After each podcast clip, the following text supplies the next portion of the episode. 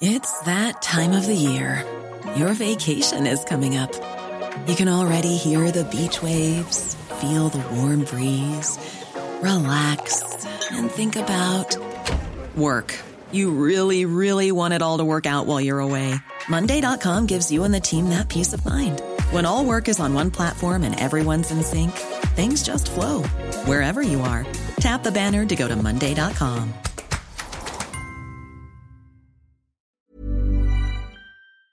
Bonjour à tous, très heureux de vous retrouver sur CNews. On décrypte l'actualité jusqu'à 17h avec comme fil rouge tout au long de ces 3 heures les incendies en Gironde qui se poursuivent alors que la canicule frappe le pays.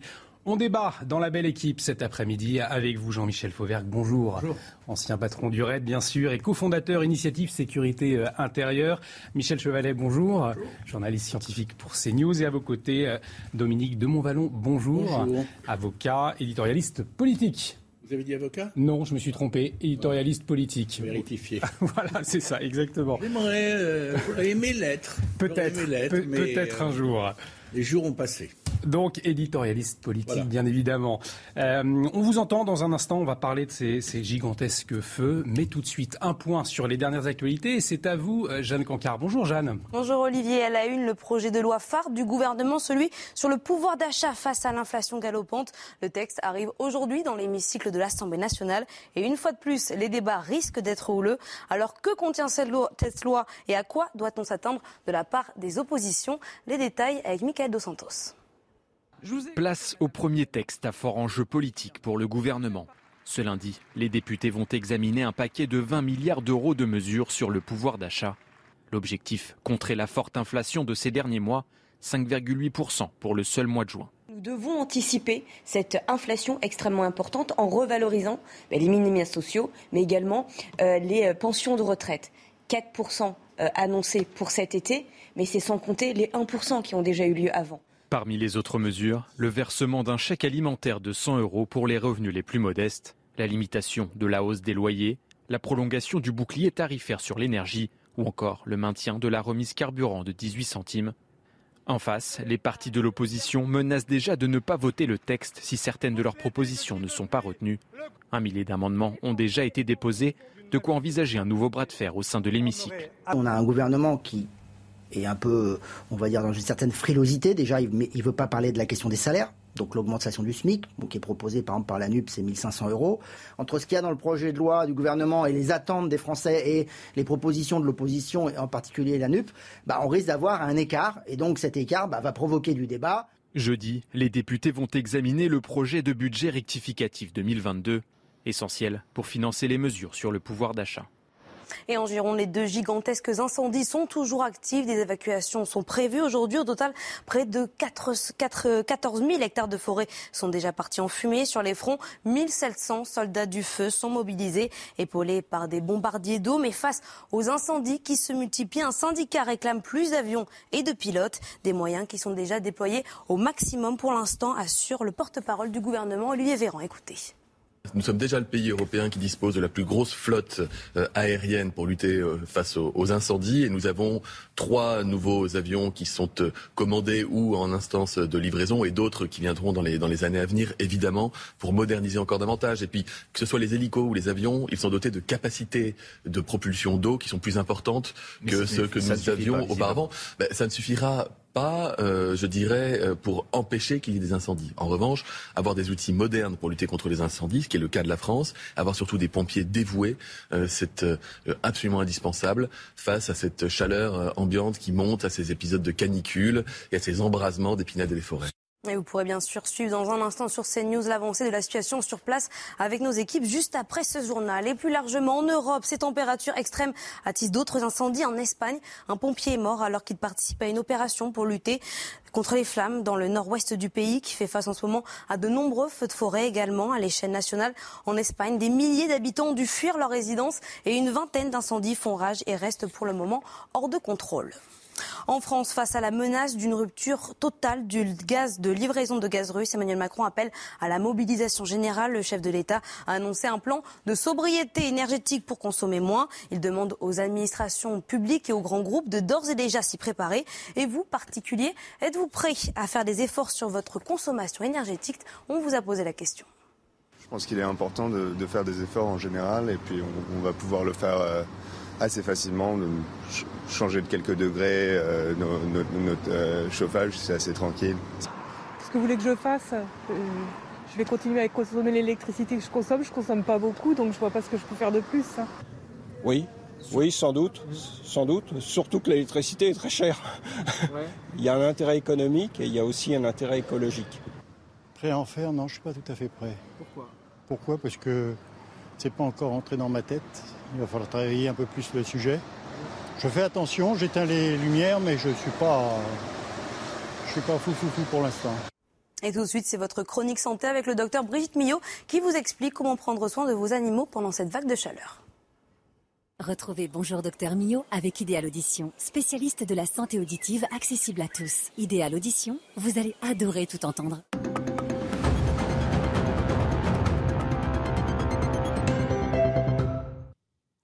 C'est important d'en parler, c'est important aussi de faire attention car ils ne sont pas aussi bien équipés que nous pour lutter contre la chaleur. Nous, je le rappelle, nous avons tout un système avec des millions de glandes sudorales réparties sur tout le corps de manière à évacuer la chaleur, notamment par la transpiration.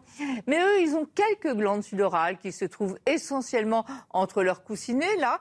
Ils en ont aussi quelques-unes au niveau de, de la gueule, mais sinon, leur moyen de lutte contre la chaleur, c'est essentiellement la respiration. Donc vous les entendez haleter, ils tirent la langue aussi pour évacuer un peu de chaleur, notamment par la salive. Mais tout ça, ça leur demande des efforts, de l'énergie, ça les fatigue et ça fatigue aussi leur cœur. Donc il faut tout faire pour limiter les entrées de chaleur, bien évidemment. On ferme les stores, on ferme les rideaux, comme pour nous, hein, mais encore plus que pour nous. Euh, on va leur donner des points d'eau qu'ils puissent boire à volonté dans la maison. éventuellement, s'il y a une pièce où il y a du carrelage, eh ben, on enlève les tapis. Si c'est la salle de bain, on enlève le tapis de bain et tout, pour qu'ils puissent après aller chercher le frais euh, sur le carrelage. Et puis évidemment, euh, on peut aussi, euh, avec la nourriture, jouer un petit peu, euh, donner plutôt pendant les grosses chaleurs des, hum, des pâtés, vous savez, qui sont à 70% d'humidité, alors que les croquettes sont complètement déshydratées. quand vous les sortez, bah, pareil, hein, vous n'allez pas y sortir entre 12h et, et, 16h, hein, vous les sortez à la fraîche, vous ne les faites pas courir, car l'exercice physique ajoute de la chaleur à la chaleur. Hein. Euh, ce que l'on peut faire aussi, c'est les faire marcher justement pas sur le béton qui va leur brûler leur coussinet, mais vous les faites marcher plutôt dans des endroits un peu euh, terreux où le sol est un peu terreux. Après, euh, pour ceux qui auraient l'idée d'aller leur couper les poils pour qu'ils aient moins chaud, non. Les poils sont une barrière pour lutter contre le froid l'hiver et pour lutter contre le chaud l'été. Donc on leur laisse leurs poils. En revanche, ce qu'on peut faire, c'est prendre un linge humide et leur passer régulièrement sur le poitrail et sur l'abdomen où il n'y a pas trop de poils, justement. Et puis surtout, on ne laisse évidemment personne dans une voiture, mais un chien non plus. On ne laisse pas un chien dans une voiture, même en quelques minutes. N'oubliez pas que dans une voiture, la température peut passer de 35 degrés à 70 degrés en 10 minutes. C'était Bonjour Docteur Millot avec Idéal Audition, spécialiste de la santé auditive accessible à tous. Idéal Audition, vous allez adorer tout entendre. Et un nouveau point sur l'actualité à 14h30 avec euh, Jeanne Cancard. Et on va parler maintenant de ces deux gigantesques feux qui ravagent la Gironde depuis 7 jours. 14 000 hectares de végétation ont brûlé, allant même jusqu'à l'océan. Une journée très difficile aujourd'hui pour les services de secours, à la fois à cause des températures caniculaires, mais aussi à cause du vent qui tourne. Clémence Barbier, vous êtes à la teste de bûche en ce moment même. 5000 personnes viennent d'être évacuées par prévention. Dites-nous quelle est la situation sur place. Eh bien, nous sommes euh, arrivés il y a quelques instants dans le quartier de Miclo à la Teste euh, de Bûche et euh, les maisons donc sont fermées, les volets sont fermés. Nous avons vu plusieurs habitants évacués de toute urgence. Ils ont vu un message posté par le maire de la ville sur les réseaux sociaux et ont donc pris les devants. Et je suis d'ailleurs avec Monique, Monique qui est déjà une évacuée du quartier de Cazaux et qui doit une nouvelle fois quitter son domicile. Elle est hébergée par l'une de ses amis. Bonjour Monique. Je suppose que c'est pour vous encore euh, une étape difficile. C'est compliqué, c'est très très compliqué là. ce sera bien que ça s'arrête et qu'on puisse enfin retourner à la maison et profiter parce que ça devient vraiment très très difficile à vivre. Vous avez été très réactive, en tout cas pour quitter les lieux. Montrez-nous le coffre et dites-nous en quelques, en combien de minutes vous avez tout évacué. On avait anticipé, on a préparé les valises tout ce matin quand on a vu le communiqué de la test de bûche. Et on a préparé les valises, on a tout mis prêt à partir et le coffre était prêt en 10 minutes. Voilà, euh, et là, voilà, on s'apprête à prendre la route pour Nantes maintenant. On ramène notre fille, puisque là, les vacances pour eux, malheureusement, sont terminées. Donc, il va falloir euh, rentrer. On n'a pas d'autre choix. Merci beaucoup euh, Monique. Euh, voilà, la situation est très compliquée euh, autant pour les pompiers que pour les habitants. Les pompiers se mobilisent sur le feu. Ce matin, nous avons pu les suivre lors de leurs interventions et les reprises de feu sont conséquentes. Et sachez aussi qu'il y a l'autre, un autre quartier de la Teste de Bûche, le quartier du qui est, qui est lui aussi évacué. Merci beaucoup Clémence pour toutes ces précisions. Euh, Clémence Barbier, euh, vous êtes à la thèse de bûche donc avec Antoine Durand derrière la caméra. On va retrouver dans un instant Christophe euh, Govillot, il est porte-parole du syndicat national du personnel navigant de l'aéronautique civile. Il sera avec nous, mais une question avant Michel. On le voit, situation très compliquée sur le terrain, plusieurs paramètres, à la fois la chaleur, mais aussi le vent qui tourne. La clé, bah, dans, tous les feux, c'est à la fois la quantité de combustible disponible et l'état de sécheresse dans lequel il est, c'est la poudrière. Mais également, une fois que c'est parti, c'est le problème, c'est le vent. Et là, les choses se compliquent dans la mesure où on a des vents tourbillonnants. C'est-à-dire que, heureusement pour nous, on va vers la fin de la clinicule, c'est-à-dire qu'on va passer en flux d'ouest, donc beaucoup plus frais. Mais là, vous avez un vent sud qui est brûlant, si vous voulez, qui remonte, qui masse maintenant, qui est sud-ouest puis qui va passer ouest et qui va passer nord-ouest. C'est-à-dire que quand vous êtes en, nord-ouest, vous allez avoir le, feu à l'envers. Et donc, il faut envisager et, prendre les mesures en fonction de cela. Et donc, pour les pompiers, c'est très, très, très, très compliqué. Doubler maintenant la fait d'un phénomène où on est dans une forêt, on va y revenir, très caractéristique, la forêt des Landes, avec des pins maritimes. Et le pin maritime, c'est qui, qui libère de l'essence térébenthine, d'où cette odeur très inflammable. Et quand il est chauffé, l'écorce éclate et projette donc des tisons, c'est-à-dire euh, euh, enflammés à 500, 700 mètres. C'est-à-dire que le feu cavale beaucoup plus vite que les flammes. pourquoi c'est compliqué pour les, services de, secours euh, de s'adapter à la situation? On a l'impression que les services de secours sont complètement dépassés aujourd'hui. Bah, attendez, vous avez vu l'importance, le, le, front sur lequel vous disposez des hommes, et les hommes qu'il faut par rotation. Enfin, j'admire ces gens qui sont, qui sont exténués. Enfin, les, gars, les gars dorment très peu et ils repartent, ils repartent au feu avec la chaleur, avec la fumée, avec le masque, avec 30 euh, kilos de barda sur le dos. Il faut, se mettre dans, leur situation. C'est une situation, disons, je vais pas dire, j'aime pas le terme incontrôlable, mais enfin, c'est tout de même euh, cataclysmique hein, ce qui se passe cataclysmique et on a aussi besoin d'avions. Trois avions supplémentaires, des Canadair hein, ont, été euh, euh, arrivent en renfort. C'est ce qu'a annoncé hier le, ministre de l'Intérieur Gérald Darmanin. Une question se pose est-ce qu'on en a suffisamment? On, va justement demander à, Christophe Godillot, Govillot euh, qui est en liaison avec nous tout de suite. bonjour, vous êtes donc le porte-parole du syndicat national du personnel navigant de l'aéronautique civile. merci d'avoir accepté notre invitation, d'autant plus que vous êtes en ce moment même d'astreinte, donc vous pouvez partir d'une minute à l'autre. Merci de nous donner ce temps. Première question euh, très claire. On entend des voix s'élever pour dénoncer le manque de Canadair aujourd'hui. Est-ce que c'est le cas? Bah écoutez, euh, les voix qui se sont élevées, c'est en partie la mienne, mais je parlais au nom de tous les pilotes de Canadair, de Dash et de Beach de la sécurité civile. On a eu des soucis de disponibilité. Les problèmes sont en train de se régler tout doucement. Aujourd'hui, tous les Dash sont disponibles. On a 9 Canadair sur 12. La situation s'améliore. Et on n'est pas là que pour faire de la polémique, que pour faire des batailles de chiffres, parce qu'on est rentré dans une sorte de guerre médiatique qui ne nous intéresse pas.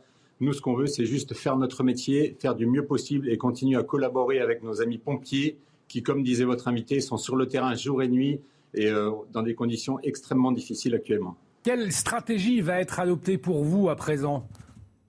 Eh bien, la stratégie reste la même, c'est-à-dire qu'en France, euh, notre stratégie est double. Il faut lutter contre les feux qui sont déjà installés, donc c'est le cas et il faut malgré tout maintenir des moyens disponibles de façon à pouvoir éteindre d'éventuels feux naissants, que ce soit en Gironde ou que ce soit dans le sud-est de la France. Donc des choix stratégiques sont élaborés par nos collègues pompiers. Ils font un travail remarquable. Ils font un travail en fonction des moyens dont ils disposent actuellement. Il faut bien comprendre qu'on travaille tous ensemble, on collabore tous ensemble de façon à pouvoir répondre aux différentes sollicitations. Et notre but aujourd'hui, c'est d'être disponible aussi bien en Gironde, mais en Corse, mais dans le Sud-Est, en Occitanie, où il y a des risques particuliers aujourd'hui. Donc les décisions sont vraiment très compliquées à prendre en fonction des disponibilités dont on dispose, mais ce travail est fait en collaboration avec l'ensemble des personnels et ce travail est remarquable. Et, en termes de pilotes, vous êtes suffisamment nombreux aujourd'hui pour, répondre à, tous ces feux ou ces potentiels feux qui pourraient arriver? Eh bien, écoutez, comme je le faisais remarquer, on est en manque de pilotes à l'heure actuelle. C'est un problème qui date de plusieurs années. Notre gouvernance actuelle n'est pas directement responsable de cet état de fait. Notre gouvernance actuelle a pris des dispositions avec nous à l'issue d'un bras de fer syndical de façon à protocoliser des engagements pour l'avenir de façon à former beaucoup plus de pilotes et qu'on soit un peu plus nombreux pour pouvoir être dans les avions du lever du soleil au coucher du soleil. Ce qu'on ne peut pas faire aujourd'hui. Aujourd'hui, on fait avec les moyens du bord et on est tous engagés pour travailler ensemble et arriver à solutionner ces différents chantiers. Et, le, Canadair que l'on connaît, qu'on voit tous, hein, ce Canadair jaune euh, et rouge, euh, aujourd'hui, il est suffisamment efficace pour faire face à, ce type de feu euh, très violent, ou alors c'est un engin un peu vieillissant? Non, ce, ce Canadair est parfaitement efficace. L'avion en lui-même, il est un mm. petit peu vieillissant parce que les plus anciens ont une trentaine d'années et qu'il va falloir penser à les remplacer dans un avenir très très proche. Donc il faut que des décisions soient prises pour remplacer notre flotte au profit des DHC 515 qui sont fabriqués au Canada. Mais l'avion en lui-même, il est parfaitement adapté à la France. Il est parfaitement adapté à la stratégie opérationnelle française. Il faut à tout prix maintenir euh, cet axe d'effort. Est-ce qu'il faut avoir plus d'avions dans un avenir avec les évolutions climatiques? Eh ben, la réponse est sans doute oui. Mais encore une fois, moi, c'est pas, c'est pas moi de prendre cette décision. Moi, je suis juste là pour être dans les avions, aider mes collègues pompiers et faire en sorte qu'on puisse continuer à sauvegarder le potentiel humain, le potentiel matériel et puis les forêts françaises qui sont vraiment euh, en danger en ce moment. Je le disais, le ministre de l'Intérieur a annoncé euh, hier trois avions supplémentaires qui viendront appuyer les forces engagées sur le terrain. Ils sont partis aujourd'hui, ils sont opérationnels. Eh bien, en fait, ce matin, six avions sont engagés sur les feux en Gironde. Deux avions sont engagés en Corse parce qu'il y a des risques en Corse. Là, je ne parle que de la flotte canadienne. Et vous avez deux avions qui sont restés à Nîmes de façon à éventuellement répondre à une menace qui serait dans, le secteur de l'Occitanie. Vous avez actuellement également trois Dash qui sont en Gironde sur les six disponibles, les trois autres étant actuellement en mission de surveillance parce que dans le cadre de la stratégie de lutte contre les feux de forêt, des avions décollent en début d'après-midi et se relaient régulièrement toutes les deux trois heures de façon à assurer une permanence aérienne et de façon à pouvoir éteindre immédiatement un éventuel feu naissant. Cette stratégie, comme je vous le disais en préambule, est éprouvée, fonctionne. Il faut à tout prix que l'on puisse continuer à maintenir cette stratégie. Il ne faut pas que les Français s'étonnent de ne pas voir tous les avions en Gironde, parce que si jamais un feu venait à naître sur le sud-est de la France, ça pourrait devenir potentiellement un autre feu catastrophique, ce que l'on veut absolument éviter. Donc il nous faut des moyens. On en manque un petit peu en ce moment.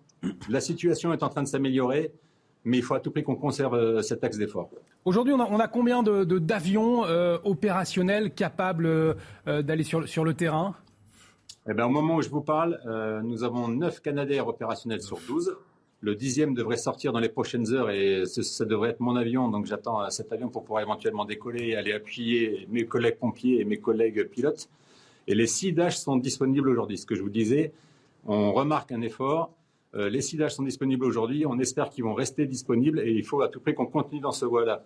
On n'est pas là pour polémiquer. Les pilotes, on est là pour faire notre métier, aider la population, aider les pompiers. Donc nous, on veut que ça continue comme ça, que les efforts continuent et qu'on puisse intervenir sur les différents chantiers parce que ce métier est fantastique, il est gratifiant, mais pour le réaliser, il nous faut des moyens. Avant de vous libérer, pour quelles raisons les, les mobilisés ne pourraient plus l'être euh, dans les heures, les jours qui viennent?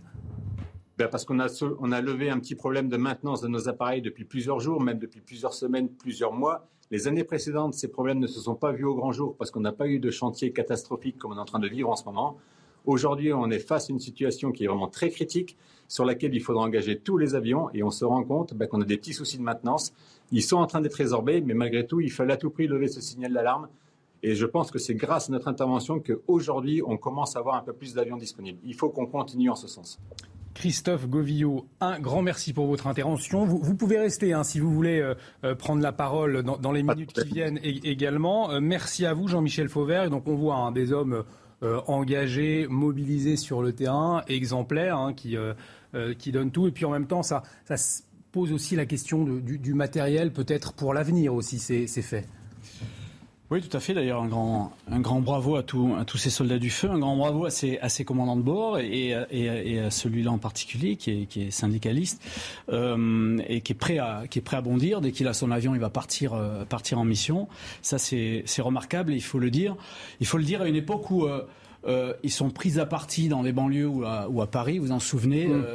euh, où les pompiers sont pris à partie de la même manière que les policiers et les gendarmes. Euh, bravo aussi pour, pour la manière dont il fait du syndicalisme. Moi, je suis admiratif. C'est-à-dire, voilà un un, commandant de bord euh, responsable, syndicaliste, responsable doublement par, son travail et par son, syndicalisme.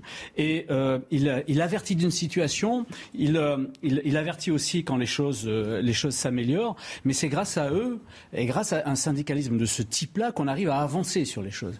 Et, j'ai l'impression, il me contredira éventuellement, j'ai l'impression qu'ils arrivent à mieux travailler en symbiose avec leur, leur direction, qu'ils sont mieux écoutés. il l'a dit sur la formation des pilotes. Il a dit euh, sur l'utilisation des Dash, euh, où, il a où ils ont révélé un, petit problème. Euh, mais les Dash sont des, sont, des appareils assez nouveaux. c'est effectivement, et ça a été dit aussi la première fois, qu'ils vont au combat, au feu de hmm. cette manière-là. Donc c'est normal qu'il y ait un certain moment des petits problèmes. c'est normal aussi de la part de, des responsables publics d'y apporter les réponses très très vite, surtout en ce moment. et il, nous a donné aussi la manière dont il y a une vigilance qui est effectuée sur les autres fronts. Parce que si on mettait tout ça, me semble logique. Hein, euh, c'est très proche aussi de la technique militaire ou la technique euh, policière. Si on met tout sur le même front et s'il y a des incendies qui se réveillent euh, ailleurs, bien évidemment, on sera désarmé là-dessus. Dominique de, de Montvalon, il y a eu un manque d'anticipation. On entendait Olivier Véran, le porte-parole du gouvernement, donc dire on n'a pas de problème, Aujourd'hui, on est en mesure de faire face à la situation. Néanmoins, on nous dit d'un autre côté que bon, ça peut, c'est un peu juste. Est-ce qu'on a, on aurait pu anticiper ou les faits sont les faits et le rôle euh, dans, une, dans des circonstances comme celles que nous vivons tous aujourd'hui, le rôle d'un porte-parole du gouvernement, euh, je, je, réponds aux journalistes, je ne mm. suis pas traducteur euh, des, de l'exécutif, c'est de tenir une parole vraie et de rassurer.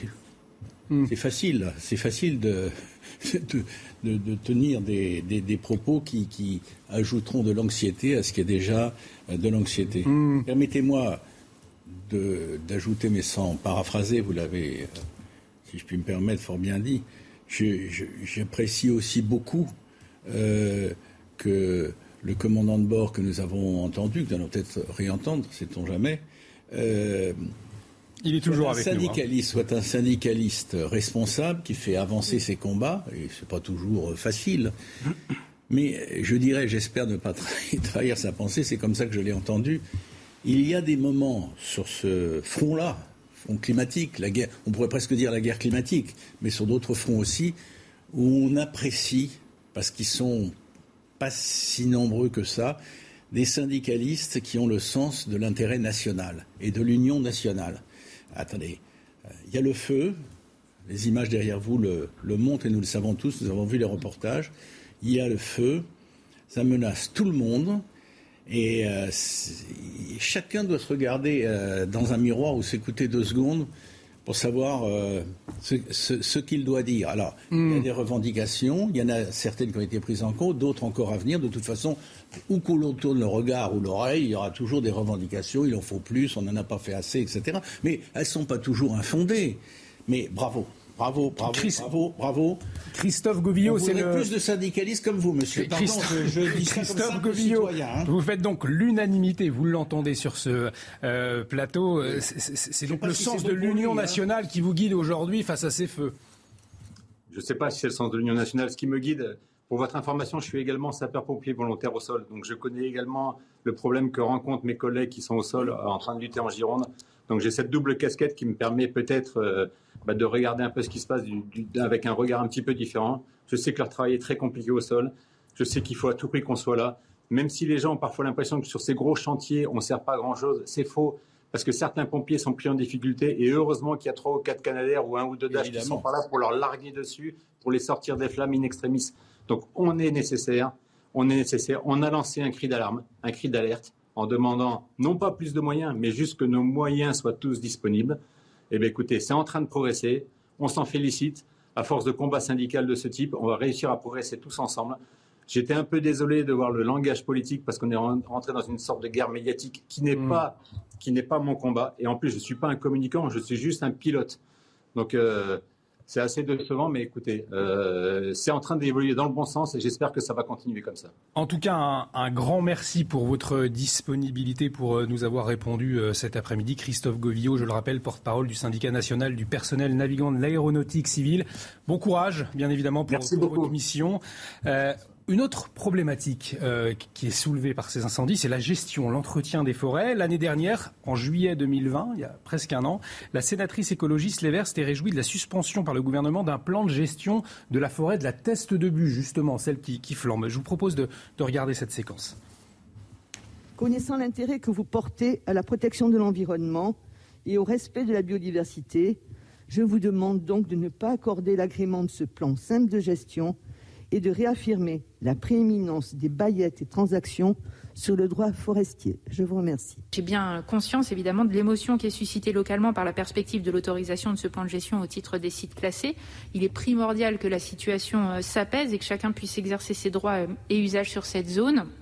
Euh, nous avons donc choisi de sursoir à toute décision sur ce plan de gestion et de diligenter une, mission d'inspection. Cette mission, d'inspection, elle formulera des propositions pour concilier la protection de ce patrimoine forestier naturel et culturel original avec les enjeux de résilience des peuplements forestiers dans un contexte de changement climatique et de, maîtrise des risques incendies. Euh, elle s'intéressera également aux, modalités de gouvernance et de dialogue à adopter dans ce contexte qui est très spécifique de la forêt euh, usagère. Et donc nous serons tout à fait euh, mobilisé et pleinement attaché euh, au respect de ces enjeux. Alors Michel, le, débat aussi euh, derrière cette question, c'est est-ce qu'il faut entretenir ou pas les forêts? Est-ce que pour qu'elles ne brûlent pas, est-ce qu'il faut les laisser faut laisser la nature reprendre ses draps? Là aussi, c'est pas évident à répondre. Il faut essayer de, de, situer tout de même le, contexte. Parce que mm. là, on prend juste un extrait sur l'ensemble d'un problème. Ouais. cette forêt est une forêt artificielle. Nous sommes bien d'accord, puisqu'elle a été décidée de, pour assécher des, zones marécageuses et sablonneuses, il y a très peu d'humus, de mettre des arbres qui puissent se contenter d'un sol pauvre à proximité de la mer. Et là, on s'est tourné vers ce qui était le plus rapide à pousser. Ben, il fallait que ça pousse mhm. très vite et que ce soit des pompes à flotte aussi, c'était le but de l'opération, et on s'est tourné vers les points maritimes. On a très envie de savoir la suite, Michel. Mais oui, mais c'est important. Juste après ah, bah, la pub. Donc on en reparle dans un instant. On attend avec impatience. À tout de suite euh, sur la belle équipe. C'est vrai ça passe.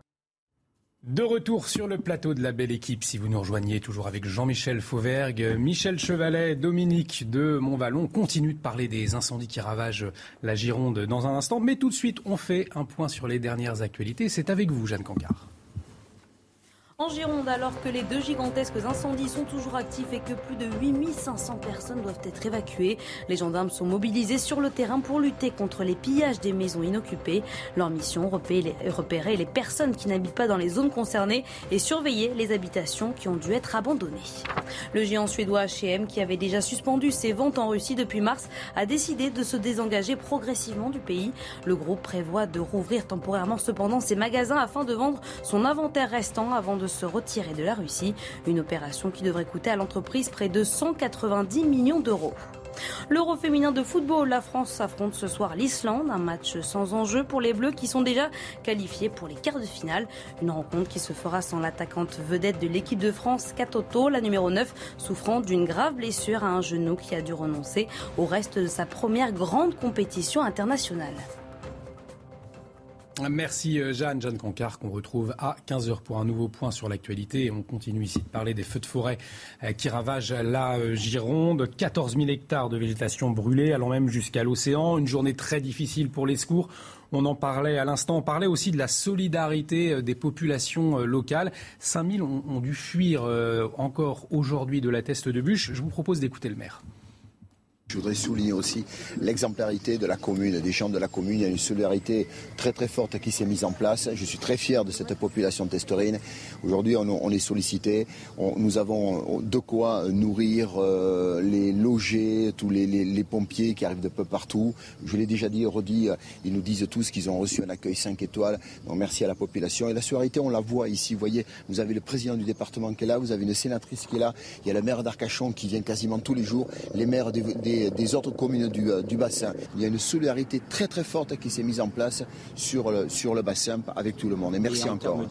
Alors Michel, avant la pub, vous nous expliquez cette question de la gestion des forêts, parce que c'est aussi euh, un problème à, la thèse de bûche. Euh, les écologistes s'étaient opposés finalement à un plan de gestion de cette forêt. C'était en juillet 2021. Expliquez-nous un peu de, quoi il en retourne.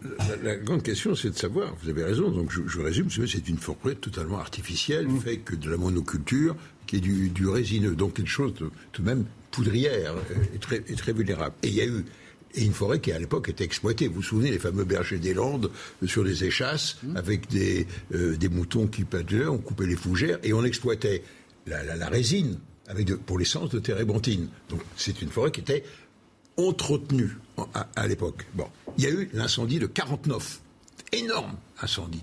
Moi j'étais mon, mais on voyait les photos des journaux, la une de Paris Match, c'était hallucinant. Et là on a pris les mesures, c'est-à-dire qu'on a commencé à gérer la façon, c'est-à-dire essayer de débroussailler et la surface, et surtout faire des coups de feu, mmh. c'est-à-dire des grandes saignées de, de, de, de plusieurs, euh, presque centaines de mètres de large, pour éviter que le feu ne passe de, et saute. Et, deuxième idée, de mettre d'autres, et on y arrive, c'est-à-dire ne pas faire que du résineux, mais mettre du feuillu, c'est-à-dire du chêne, mmh. du hêtre. Qui brûle moins. Qui brûle moins, bien sûr. Le point d'inflammation est beaucoup moins élevé. Mmh. Et c'est pas tout. Et planter de la vigne. C'est-à-dire, la vigne va brûler, c'est pas grave, elle résistera, on l'en mettra. Et la vigne va pousser plus vite, évidemment, que, que, que les arbres. Donc voilà, ça c'est le plan de gestion. Alors, il y a deux cas de figure. Soit la forêt est gérée par l'État, c'est l'ONF qui gère ça, soit c'est le, drame de la France, c'est souvent, ce sont des petites parcelles gérées par des particuliers qui n'ont pas les moyens de l'entretenir. Mhm. Voilà, oui, oui, c'est il faut vous montrer la complexité du mhm. problème. Donc, quand il y a eu un problème, on s'est dit, eh bien voilà, on va développer la biodiversité. Et aussitôt, oh, Tollé général, pourquoi? Parce que cette forêt des Landes a été faite aussi, également, pour les papetiers. Parce qu'il fallait faire, il y a une usine de pâte à papier. Mm. Donc vous pensez les intérêts économiques derrière. Et aussitôt, tollé général, ah non, non, non, il faut garder du résineux pour faire rapidement, parce que ça pousse très vite, de la pâte à papier.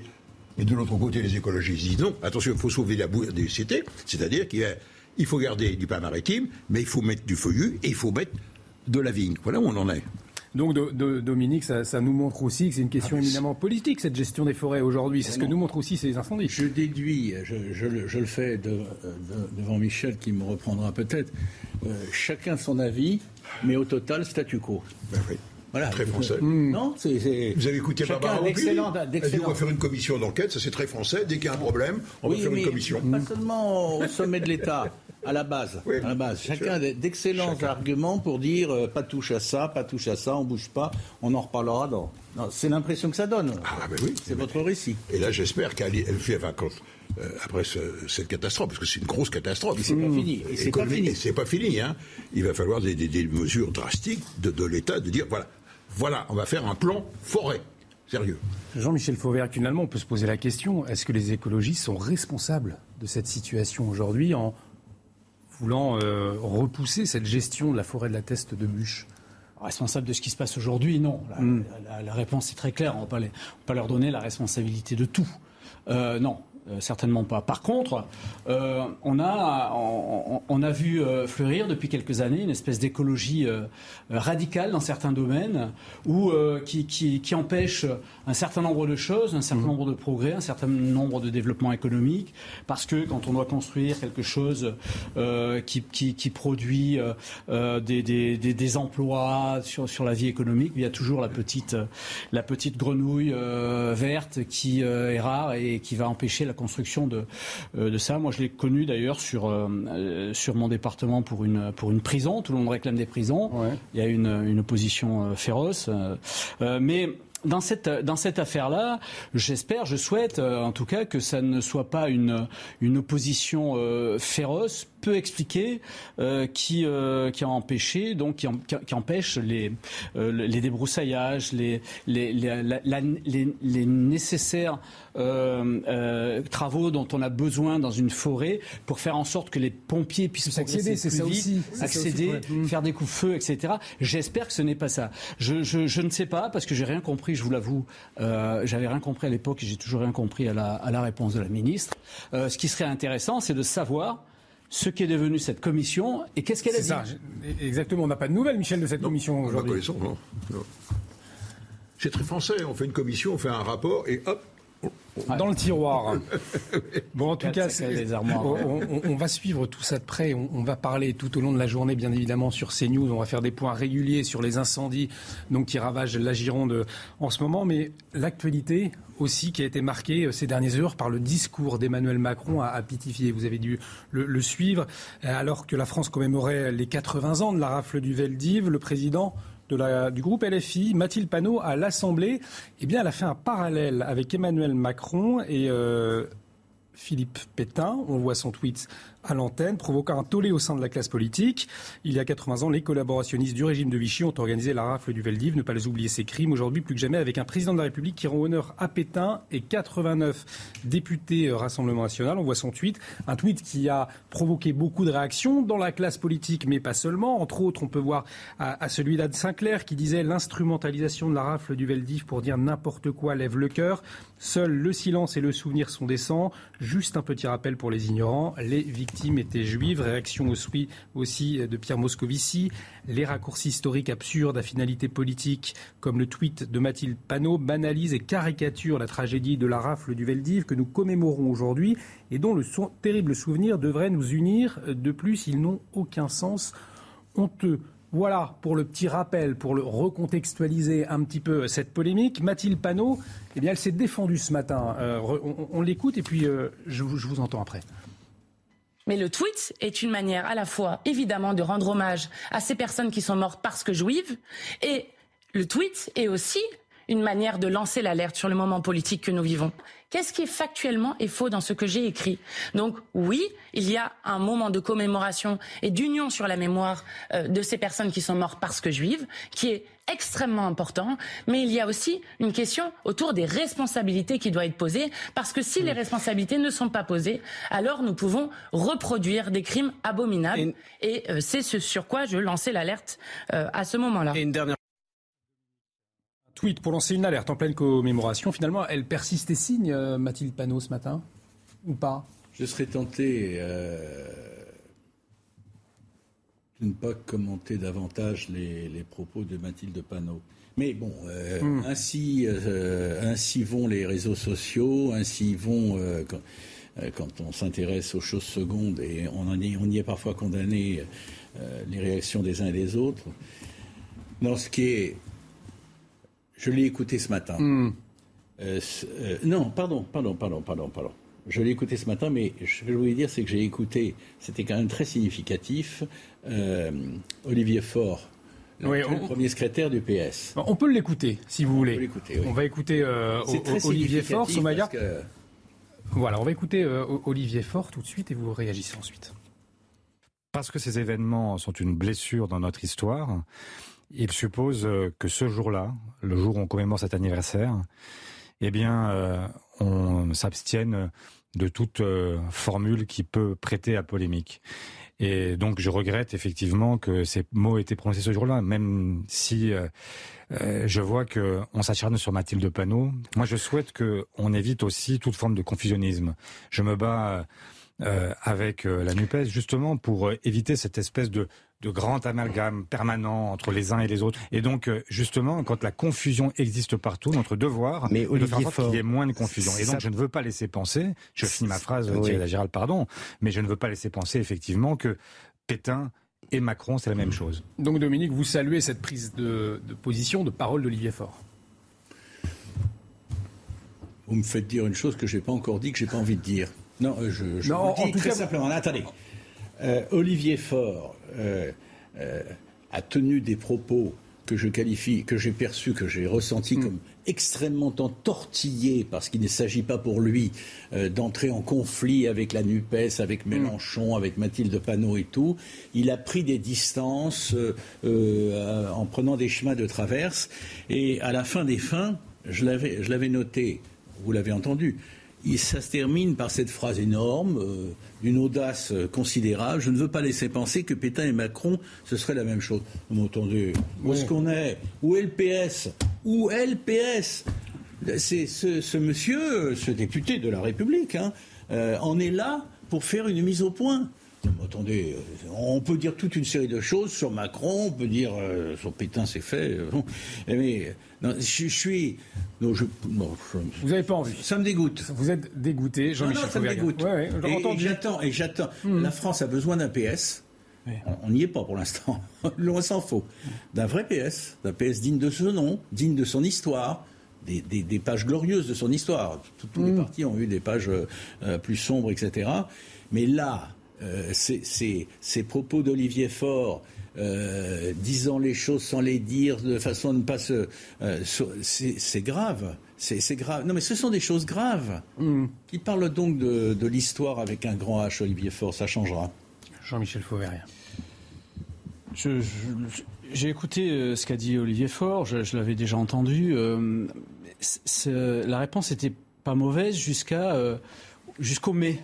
Vous savez, il y a toujours des réponses avec un mais, c'est-à-dire je, je m'y oppose, etc. Mais mais j'explique après. Et ça, c'est intolérable. Ça, suffit avec ça euh, pour répondre euh, à, la préoccupation euh, où est, où est le, Parti socialiste? Ben, Le Parti socialiste est pris, le Parti socialiste composé de socialistes républicains est pris en otage par, par une droite identitaire, par une droite extrême, par l'extrême gauche, ben, pardon, par une, gauche, par une gauche euh, extrême par, euh, par une gauche identitaire. Euh, et, et, ce parti socialiste-là a disparu et, et, on, manque curieusement de, voix comme euh, moi j'ai connu quand j'étais j'étais chef du RAID. Mon, ministre de l'Intérieur c'était Bernard Cazeneuve. Mm. On manque de ces voix-là. On manque de la voix de, Manuel Valls aussi qui était ministre de l'Intérieur avant avant Bernard Cazeneuve. On manque d'un pas d'inter. oui, on, manque de, républicains au niveau du Parti socialiste. Pour pour pour ce qui a été dit par par les LFI et d'une manière, euh, d'une manière générale, pour, qui, pour tout ce qui vient de cette gauche euh, extrême, on est sur, euh, sur un, un problème d'éducation. Un problème d'éducation dans les deux sens du mot. L'éducation dans le sens de la politesse, comment respecter ceux qui sont en face de vous, comment développer vos arguments en respectant les personnes qui sont, qui sont en face de vous. Ça, c'est le, problème. Et le, deuxième mot d'éducation, c'est au sens du savoir. Euh, là, je suis désolé, mais ça mélange tout. mais est-ce que c'est pas une stratégie, justement, cette confusion Mais bien sûr, pour, Emmanuel Macron, c'est non, seulement une, non seulement une stratégie, mais ça empêche aussi de raisonner sur le fond. Hmm. Parce que je pense que c'est une feignantise de l'esprit pour travailler sur le fond, ce qui s'est passé dans notre histoire hmm. et ce qui est en train de se passer aujourd'hui. Bien sûr que c'est une. Alors justement, sur ce qui est en train de se passer aujourd'hui, euh, le chef de l'État, euh, Emmanuel Macron, s'est également exprimé. Nous n'en avons pas fini avec l'antisémitisme, euh, a-t-il appuyé hier lors, de son discours, un discours offensif et fort. On écoute le chef de l'État. Nous n'en avons pas fini avec l'antisémitisme. Et nous devons en faire le constat lucide cet antisémitisme est même encore plus brûlant, rampant qu'il ne l'était en 1995 dans notre pays, en Europe et dans tant d'endroits du monde. Il peut, aujourd'hui bien sûr, prendre d'autres visages, se draper dans d'autres mots, d'autres caricatures. Mais l'odieux antisémitisme, comme disait Zola, est là. Il rôde, toujours vivace, persiste, s'obstine, revient. Dominique de Montvalon, des nouveaux visages de l'antisémitisme aujourd'hui euh, qui, apparaissent. Euh, on entend bien entendu l'extrême droite, mais pas seulement aujourd'hui, les islamismes, mais aussi l'extrême gauche. Euh, si vous permettez, mais je ne suis pas là, je ne voudrais pas donner le sentiment que je fais des petites notations dans la marge. ce serait incorrect et inconvenant. Antisémitisme sur le titre antisémitisme à mal français. Antisémitisme à mal tout court. Hmm. Il n'est pas, c'est pas un mal français. Je dirais plutôt à l'envers. La France n'y échappe pas, n'y échappe pas. Je reviens sur ce que vous disiez à l'instant. Oui. Ces nouveaux visages. Oui. Depuis quelques années. Hein. c'est, moi, euh, je suis responsable d'avoir fait une petite dérive. Euh, pour aller à l'essentiel, ce que Hmm. vous évoquiez vous-même, aujourd'hui, ce qui est sidérant, sidérant, c'est que, alors, on, sait l'enracinement, je ne dirais pas dans toute euh, l'extrême droite, mais dans une bonne partie de l'extrême droite, l'enracinement historique de l'antisémitisme. Et puis, ça a gagné un peu au-delà. Mais maintenant, ce qui est incroyable, c'est que l'extrême gauche revendique une part de revendique quelquefois jusque dans la rue, dans les manifestations, une part euh, de ce qui ne peut pas être appelé autrement objectivement que une part de l'antisémitisme français. Voilà, on va dire ça comme ça. Même euh, l'ex- l'extrême gauche. Je ne dis pas que si on cherche dans le détail dans l'histoire euh, de la planète, de l'histoire de l'Europe, l'histoire de la France, il n'y a pas eu, il y a eu des, mais quand même, l'extrême gauche aussi est gagnée. Alors ce qui fait que des deux côtés, on a un regain d'antisémitisme décomplexé, euh, parfois arrogant, et qui, a deux sources. Et la leçon de l'histoire, c'est que parfois les deux sources se rejoignent. Michel, c'est ce que vous avez observé également ces nouveaux visages ces dernières une années montée, oui, oui, oui, oui, qu'il y a une, qu'il y a une- une montée dans les propos généraux, oui, oui, c'est- c'est c'est certain. Moi, je suis ahuri parce que je j'entends. Je suis un enfant de la guerre. Je suis né en 39. Donc, j'ai tout de même des, des- des souvenirs. J'étais tout môme. Enfin, j'ai vécu, côtoyé les rafles, les cris, les bruits de bottes, les coups de bottes dans les appartements, les mots arrachés à, à leur mère. J'avais j'avais 4-5 ans. Ça, ça m'a profondément marqué. Et je trouve ce qui s'est passé, l'histoire de, la rafle du livre, et le comportement. Moi, je fais partie de la réserve citoyenne de la gendarmerie. Et ça me gêne beaucoup que cette, euh, euh, cette institution, tout de même, qui était militaire, ait été complice de cela, à ce point. Parce que les témoignages sont là. Il n'y avait pas d'Allemands au moment des rafles. Ce sont c'est la, la police nationale et la gendarmerie qui ont fait le sale boulot. C'est hallucinant, hallucinant. Alors ju- ju- justement, Emmanuel Macron en, en a parlé. Il a parlé de l'État français. hein, euh, il, il a- il a reconnu que c'était l'État français finalement qui était Dans à la l'origine. ligne de, de Jacques Chirac. De Jacques Chirac. Dans la ligne de Jacques. Chirac, justement. On, on l'écoute, on vous entend ensuite, Jean-Michel.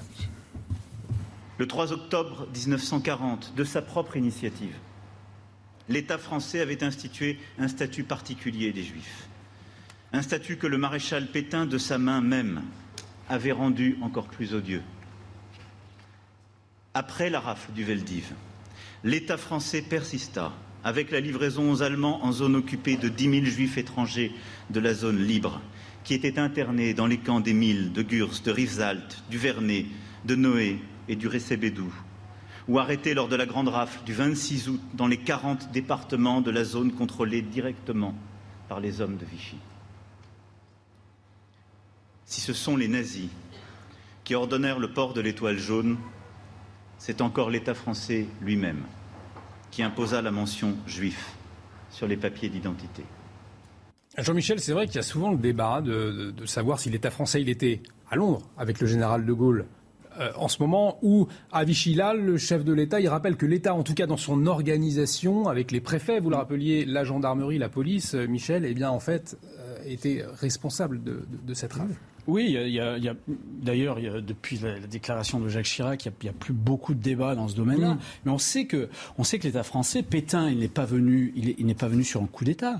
Pétain, il a été, euh, euh, il a été nommé par le président de la République, président du Conseil, et ensuite, il est plein pouvoir, il les a eus par l'Assemblée nationale. Il n'y a que 80 députés à peu près qui s'y sont opposés à cette époque-là. Bien sûr que les pleins pouvoirs ont été donnés, et toutes les administrations ont suivi derrière, la police, la gendarmerie, euh, mais toutes les administrations, les, les- les magistrats ont tous juré allégeance à, à- à Pétain, sauf un. sauf un magistrat. Mm. Le, président de la République l'a rappelé. Alors bien sûr qu'on est dans une situation un, peu particulière là-dessus, où, il n'y a plus aucune digue.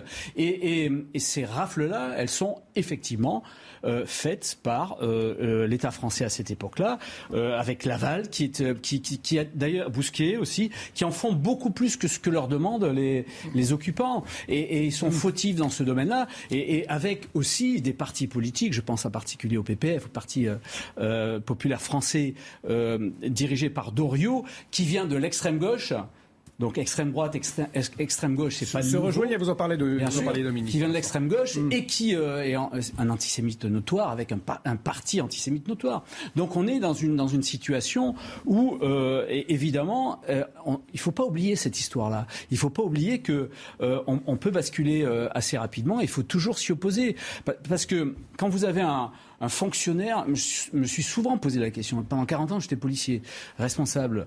Euh, euh, quand vous avez un fonctionnaire qui reçoit des ordres de son gouvernement mmh. euh, dans, une période comme ça, il faut quand même être particulièrement bien cortiqué au niveau de ses, de ses valeurs personnelles pour résister à ça. Et des policiers et des gendarmes l'ont fait aussi. Alors c'est vrai que certains ont collaboré, d'autres l'ont fait, euh, et, comme, comme euh, d'autres personnes. C'est une, une période particulière. Et moi j'aime beaucoup, si vous le permettez, la métaphore du président de la République qui dit euh, qui, la métaphore des rails et de l'herbe folle. Je ne sais pas si, si, vous avez remarqué ça. Il dit dans son discours à Pithiviers, vous avez il y avait de l'herbe folle partout. Maintenant, ils sont en train de revoir ça. Et ces rails qui, euh, qui a mené euh, les, déportés vers la mort. Eh bien, euh, on, peut s'arrêter sur l'herbe folle et, et, faire une pause parce qu'on trouve ça bucolique et parce qu'on peut être attiré par autre chose. Mais il faut jamais oublier les rails et la direction de nos valeurs, la direction de ce pourquoi on est fait, de ce pourquoi on résiste aujourd'hui. Et nos valeurs démocratiques, c'est ça le plus important. Dominique de, de Montvalon, quand on parle antisémitisme, l'extrême droite revient euh, bien évidemment systématiquement aujourd'hui. Est-ce qu'on peut encore faire un, parallèle entre le Rassemblement national euh, qui siège à l'Assemblée nationale euh, et le, régime de Vichy? Non, on se piège. On se piège? Non, Entendons-nous. Entendons-nous. C'est compliqué. Il y a une décantation qui ne s'est pas complètement opérée. Il y a un certain nombre de gens D'abord, je, pense d'abord aux électeurs qui ont voté Rassemblement national, pas tous, mais une partie de ceux, une partie importante de ceux qui ont voté Rassemblement national et qui l'ont fait pour des raisons qui n'ont strictement rien à voir avec le racisme et l'antisémitisme. Hein. Donc il faut faire attention. Et s'agissant des cadres du Rassemblement national, un distinguo on n'a pas le temps d'en parler à, l'instant, d'approfondir la chose. Un distinguo doit être fait. Les, les, propos lapidaires, euh, globalisants, euh, il serait d'ailleurs de trop aussi pour l'extrême gauche. Hein. Donc on demande à chacun, de, à chacun de ceux qui sont concernés, et quelque part tout citoyen là, de s'expliquer et de dire où il se situe par rapport à, ces, à des défis pareils qui ne sont pas des défis anodins, des défis relevant de l'humeur. On va aller à l'Assemblée nationale justement dans un instant, juste après la pub, parce qu'on va parler euh, pouvoir d'achat. Le projet de loi commence à être étudié. Restez avec nous, à tout de suite sur CNews. Il est 15h, bienvenue si vous nous rejoignez sur euh, CNews, sur le plateau de la belle équipe. On débat dans un instant sur la question du pouvoir d'achat avec nos invités. Mais tout de suite, on fait un point sur l'actualité et c'est avec vous, Jeanne. Rebonjour, Jeanne Campard. Bonjour Olivier, bonjour à tous. Et à la une, ces deux gigantesques incendies toujours actifs en Gironde. Plus de 14 300 hectares sont déjà partis en fumée. Et après l'Andira, c'est désormais à l'atteste de bûche que des milliers de personnes doivent être évacuées cet après-midi. Et c'est justement là que nous retrouvons nos envoyés spéciaux Clémence Barbier et Antoine Durand pour faire un point sur la situation. Nous sommes à l'arrière euh, du feu, à la teste euh, de bûche, et vous pouvez le voir sur les images d'Antoine Durand. Les flammes euh, ont repris, les troncs de ces arbres s'embrasent et il est très compliqué pour les pompiers d'agir puisque le terrain est difficile, il est en pente et donc c'est une difficulté supplémentaire pour les pompiers qui sont mobilisés ici durant plusieurs heures et ça fait même plusieurs jours qu'ils essayent de maîtriser cet incendie. Nous sommes sur la route où l'incendie a commencé il y a presque une semaine et vous pouvez le voir, les pompiers sont euh, avec leur camion euh, euh, d'eau, ils essayent d'asperger d'eau tout ce qu'ils peuvent pour tenter de maîtriser cet incendie. Et concernant l'incendie qui fait toujours rage à Landiras, Gérald Darmanin a annoncé la mise en place d'un pare-feu de 5 km de long et 40 mètres de large pour tenter de stopper la progression du feu qui a déjà ravagé plus de 10 000 hectares. Et face à cet épisode de chaleur et au record battu dans certaines villes en France, le ministre délégué chargé des Transports, Clément Beaune, s'est rendu dans une gare du Val-de-Marne pour mener une campagne de prévention et appeler les passagers, particulièrement les plus vulnérables, à s'hydrater. On l'écoute. Je tenais à être euh, aujourd'hui euh, à Vincennes euh, avec la présidente de la RATP, avec la maire, le député, parce qu'il était important de rappeler sur l'ensemble de nos réseaux de transport, notamment dans les grandes métropoles, les grandes métropoles et en Ile-de-France tout particulièrement, face à un épisode de chaleur qui connaît sans doute son pic aujourd'hui toutes les mesures qui sont déployées. Il y a une forte mobilisation des équipes de la RATP en particulier, je veux les saluer.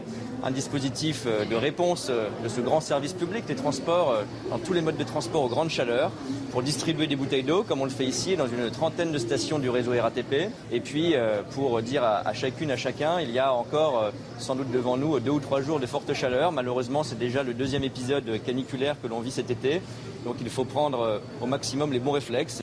Tout autre sujet à présent, mais qui concerne toujours le ministère des Transports. La semaine dernière, à l'aéroport de Paris-Charles de Gaulle, plus de 35 000 bagages ont été bloqués faute de trieurs. Alors, selon le ministère des Transports Clément Beaune que nous venons d'écouter, tous les bagages ont été restitués. Pourtant, plusieurs voyageurs n'ont pas encore retrouvé leurs affaires personnelles. C'est le cas de Florine que Florent Paume a rencontré. Le récit est signé Mathieu Elle tente d'appeler Air France depuis une semaine.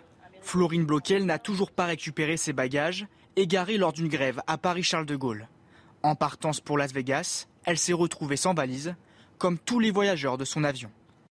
On nous a laissés dans l'attente, on ne répond pas euh, au téléphone, on ne répond pas aux mails, on ne, on ne peut pas faire nos demandes d'indemnisation et surtout on ne sait pas quand est-ce qu'on va recevoir nos bagages. Revenue en France ce vendredi, elle ne les a toujours pas retrouvés. Pourtant, Selon le ministre des Transports Clément Beaune, les 35 000 bagages perdus ont été restitués. C'est pas vrai, euh, tout le monde n'a pas reçu ses bagages. Hier au comptoir, on était une vingtaine euh, de tout pays du monde. Il y avait des gens qui revenaient d'Inde, il y avait des gens qui revenaient du Canada, il y avait des gens qui revenaient euh, du Maghreb et ils n'avaient pas leurs bagages. Ils avaient passé leurs vacances sans leurs bagages et, et on n'a pas d'informations et surtout on, veut, on nous ment. Ironie du sort, ces bagages sont géolocalisés en temps réel via une application. Ils n'ont pas quitté l'aéroport parisien. Quand je suis allée au comptoir Air France, ils m'ont donné euh, le, numéro d'un conteneur dans lequel se trouvaient mes bagages. Et ils n'ont pas apparemment euh, le personnel pour pouvoir euh, renvoyer à tout le monde. Cette cadre qui prend régulièrement l'avion a décidé qu'elle ne voyagerait plus jamais avec Air France. Et le prochain point complet sur l'actualité de Jeanne Cancard, ce sera à suivre à 15h30. Mais euh, avant, on va parler pouvoir d'achat avec le projet de loi du gouvernement qui arrive aujourd'hui à l'Assemblée nationale. L'exécutif s'apprête à un nouveau bras de fer avec les oppositions. Florian Tardif, vous êtes sur place. Il va donc falloir trouver des compromis. Oui, tout à fait. Je suis justement avec un député de la majorité euh, présidentielle, député des Français euh, de l'étranger. Bonjour à vous, Pierre-Alexandre Anglade. C'est le premier euh, test pour le gouvernement et la majorité relative. Premier test, il va falloir trouver des compromis avec vos opposants politiques ici à l'Assemblée nationale. Ah, c'est un texte extrêmement important, euh, d'abord pour les Françaises et les Français, parce que l'objectif est extrêmement clair, c'est de les protéger euh, du pic de l'inflation et, préserver leur pouvoir d'achat qui est mis au défi maintenant depuis près d'un an et les hausses successives des matières premières, de l'énergie qui, qui contraint toutes les familles françaises. Et donc on a un objectif très clair qu'on poursuit depuis l'automne euh, dernier, c'est de protéger avec des mesures extrêmement concrètes sur le carburant, sur l'énergie, sur des primes diverses et variées qui vont être revalorisées et moi, j'ai bon espoir qu'on arrive à trouver euh, des compromis avec les oppositions, parce qu'au fond, c'est pas, c'est un sujet politique qui doit transcender les clivages. Et donc là, toutes les oppositions dites de gouvernement, le Parti Les Républicains, le Parti Socialiste, Europe Écologie Les Verts, nous devons travailler ensemble pour trouver le texte qui protège le mieux les Français. Justement, les oppositions euh, estiment que ce texte n'est pas à la hauteur. Par exemple, la question euh, de la revalorisation euh, des salaires globalement en France n'est pas abordée. C'est un texte extrêmement large. Vous avez 20 articles et donc ça va de l'augmentation des minimums vieillesse, de l'augmentation pour les bourses. Ça va aussi toucher très concrètement les prix de l'énergie dans la, dans la vie quotidienne parce qu'aujourd'hui le premier poste de dépense c'est l'énergie. Et donc si on n'agit pas, les Français vont voir leur facture d'électricité d'électricité partir très haut, très vite, très fort. Et puis en parallèle de ça, on va mettre des mesures, notamment pour que euh, dans les entreprises, il puisse y avoir le déplafonnement de la prime dite Macron, qui va pouvoir monter jusqu'à 6 000 euros, peut-être même plus dans la discussion euh, parlementaire avec les autres groupes politiques, nous le verrons. Mais en tout cas, un éventail de mesures qui va permettre de préserver le pouvoir d'achat et va offrir aux Français la possibilité de passer ce, ce, cette bosse, ce pic très dur. Vous avez évoqué euh, les partis, les Républicains, Europe Écologie Les Verts ou encore le Parti Socialiste. Si la France Insoumise ou le Rassemblement National proposent euh, des amendements qui vont dans le bon sens, est-ce que vous êtes prêts aujourd'hui à les voter? Mais nous, nous travaillons, je le disais, avec les, les forces politiques qui veulent bien travailler dans le sens du compromis et dans le sens du dialogue. À ce jour, je n'ai jamais constaté de volonté claire de la part de la France insoumise ou du Rassemblement national de travailler dans ce sens-là. Et donc nous, nous travaillons avec les forces dites de gouvernement les Républicains, le PS, Europe Écologie Les Verts. Et au fond, ces partis que vous venez de citer, qui sont des partis contestataires, ne sont pas dans une attitude responsable, ne sont pas dans une attitude qui ferait en sorte que nous pourrions travailler ensemble pour protéger le pouvoir d'achat euh, des Français. Ils sont dans une attitude purement d'opposition euh, au gouvernement et au fond d'opposition à la préservation du pouvoir d'achat des Français. Parce que c'est ne répondez pas à la question si euh, ces oppositions sont responsables, proposent des amendements responsables qui vont dans le bon sens pour préserver le pouvoir d'achat des Français. Est-ce que vous êtes prêts aujourd'hui à les voter, oui ou non? Non, parce qu'ils ne vont pas dans ce sens-là. Et la discussion parlementaire telle qu'elle a été menée depuis plusieurs jours maintenant ne va pas dans ce sens-là. Et il y, a une exigence de préservation du pouvoir d'achat des Français, mais il y a aussi une exigence de préservation de nos comptes publics.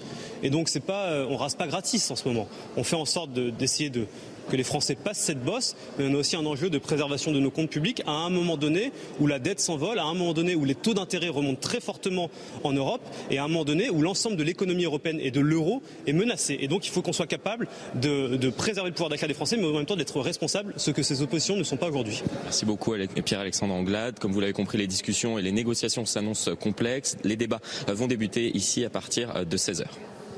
Merci beaucoup euh, Florian pour euh, toutes ces précisions. Florian Tardif, vous l'avez vu en direct de l'Assemblée nationale avec Mathilde Ibanez derrière la, caméra.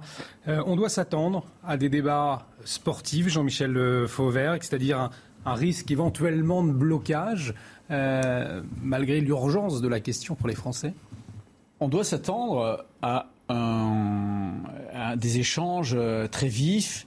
On doit s'attendre à beaucoup d'amendements. Il y en a plus de 1000 là. Ça, ça va continuer sans, euh, sans, doute. Je pense que.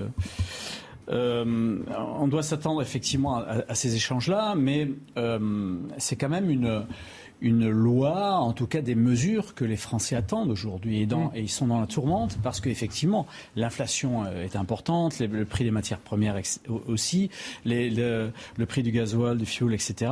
Euh, et, et, donc, ils ne comprendraient pas qu'il y ait un blocage de cette Assemblée-là. Et euh, malheur à celui qui, euh, qui, serait responsable de ce blocage-là.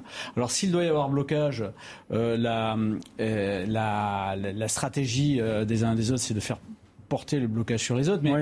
la meilleure des choses, je pense, c'est que euh, de s'entendre sur une euh, sur des, des, mesures qui sont des mesures concrètes, qui euh, aussi est le Pierre Emmanuel Pierre Alexandre Anglade. Effectivement, j'allais vous poser la, la question. Qui dit alors, il, il, a dit une, une, une, chose qui est importante et à laquelle j'approuve, c'est qu'il y a des comptes publics à respecter. On ne peut pas raser gratis et on ne peut pas faire monter les choses euh, aussi haut, évidemment qu'on le voudrait, si, même si tout le monde le veut. Il faut qu'on ait euh, euh, un équilibre de nos comptes dans la mesure du possible euh, aujourd'hui. Et la deuxième, mais par contre, euh, par contre, s'il y a des, des propositions, moi, moi j'estime que, enfin qui vont dans le bon sens, en tout cas celui du gouvernement. C'est des propositions qui vont dans le bon sens et qui sont euh, faisables et qui sont solides euh, financièrement, qui ne créent pas des dépenses nouvelles. Euh, bien évidemment que quel, quel que soit euh, quelle que soit la venue de ces, de, de, de ces demandes-là, il faut bien évidemment les considérer et éventuellement les voter. Parce que Dominique de Montvalon... Vous voulez dire quelle que soit l'origine Parce que, voilà, mais parce que Pierre-Alexandre Anglade, lui, était... Bien sûr. Dominique était très clair. Si ça vient du Rassemblement national, l'amendement, on, on, ne vote pas. On verra. Oui. Ouais. Je, je, vous dis ça comme journaliste, j'ai suivi le Parlement pendant très longtemps. On verra. Mmh. On verra. Là, il y a à la fois une situation politique euh, issue des législatives qui ne s'est pas encore clairement décantée. On va voir quel tour ça va prendre. Et puis, euh, il y a aussi un peu des jeux. Euh, des, des, des, jeux politiques. Hein. Euh, je, veux bien, je veux bien voter ton amendement à condition qu'on qu en laisse la paternité. Enfin, Hmm. pour prendre un exemple. Hein. Donc, tout ça est assez compliqué. Comme vous le disiez simplement, euh, sur ce premier, euh, euh, cette première thématique du pouvoir d'achat, c'est à la fois une thématique capitale qui parle aux Français. C'est quand même difficile pour des partis politiques, quel que soit leur positionnement dans l'hémicycle, de, de, bloquer, de tenter de bloquer, de tenter de bloquer la discussion sur un sujet pareil. Jean-Michel.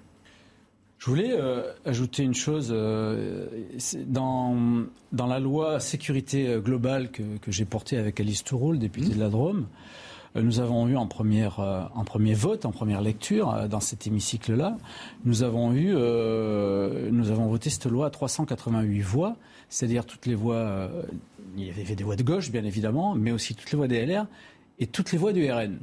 Et pour autant, euh, moi, j'en suis pas honteux parce que c'est quand les lois vont dans le bon sens.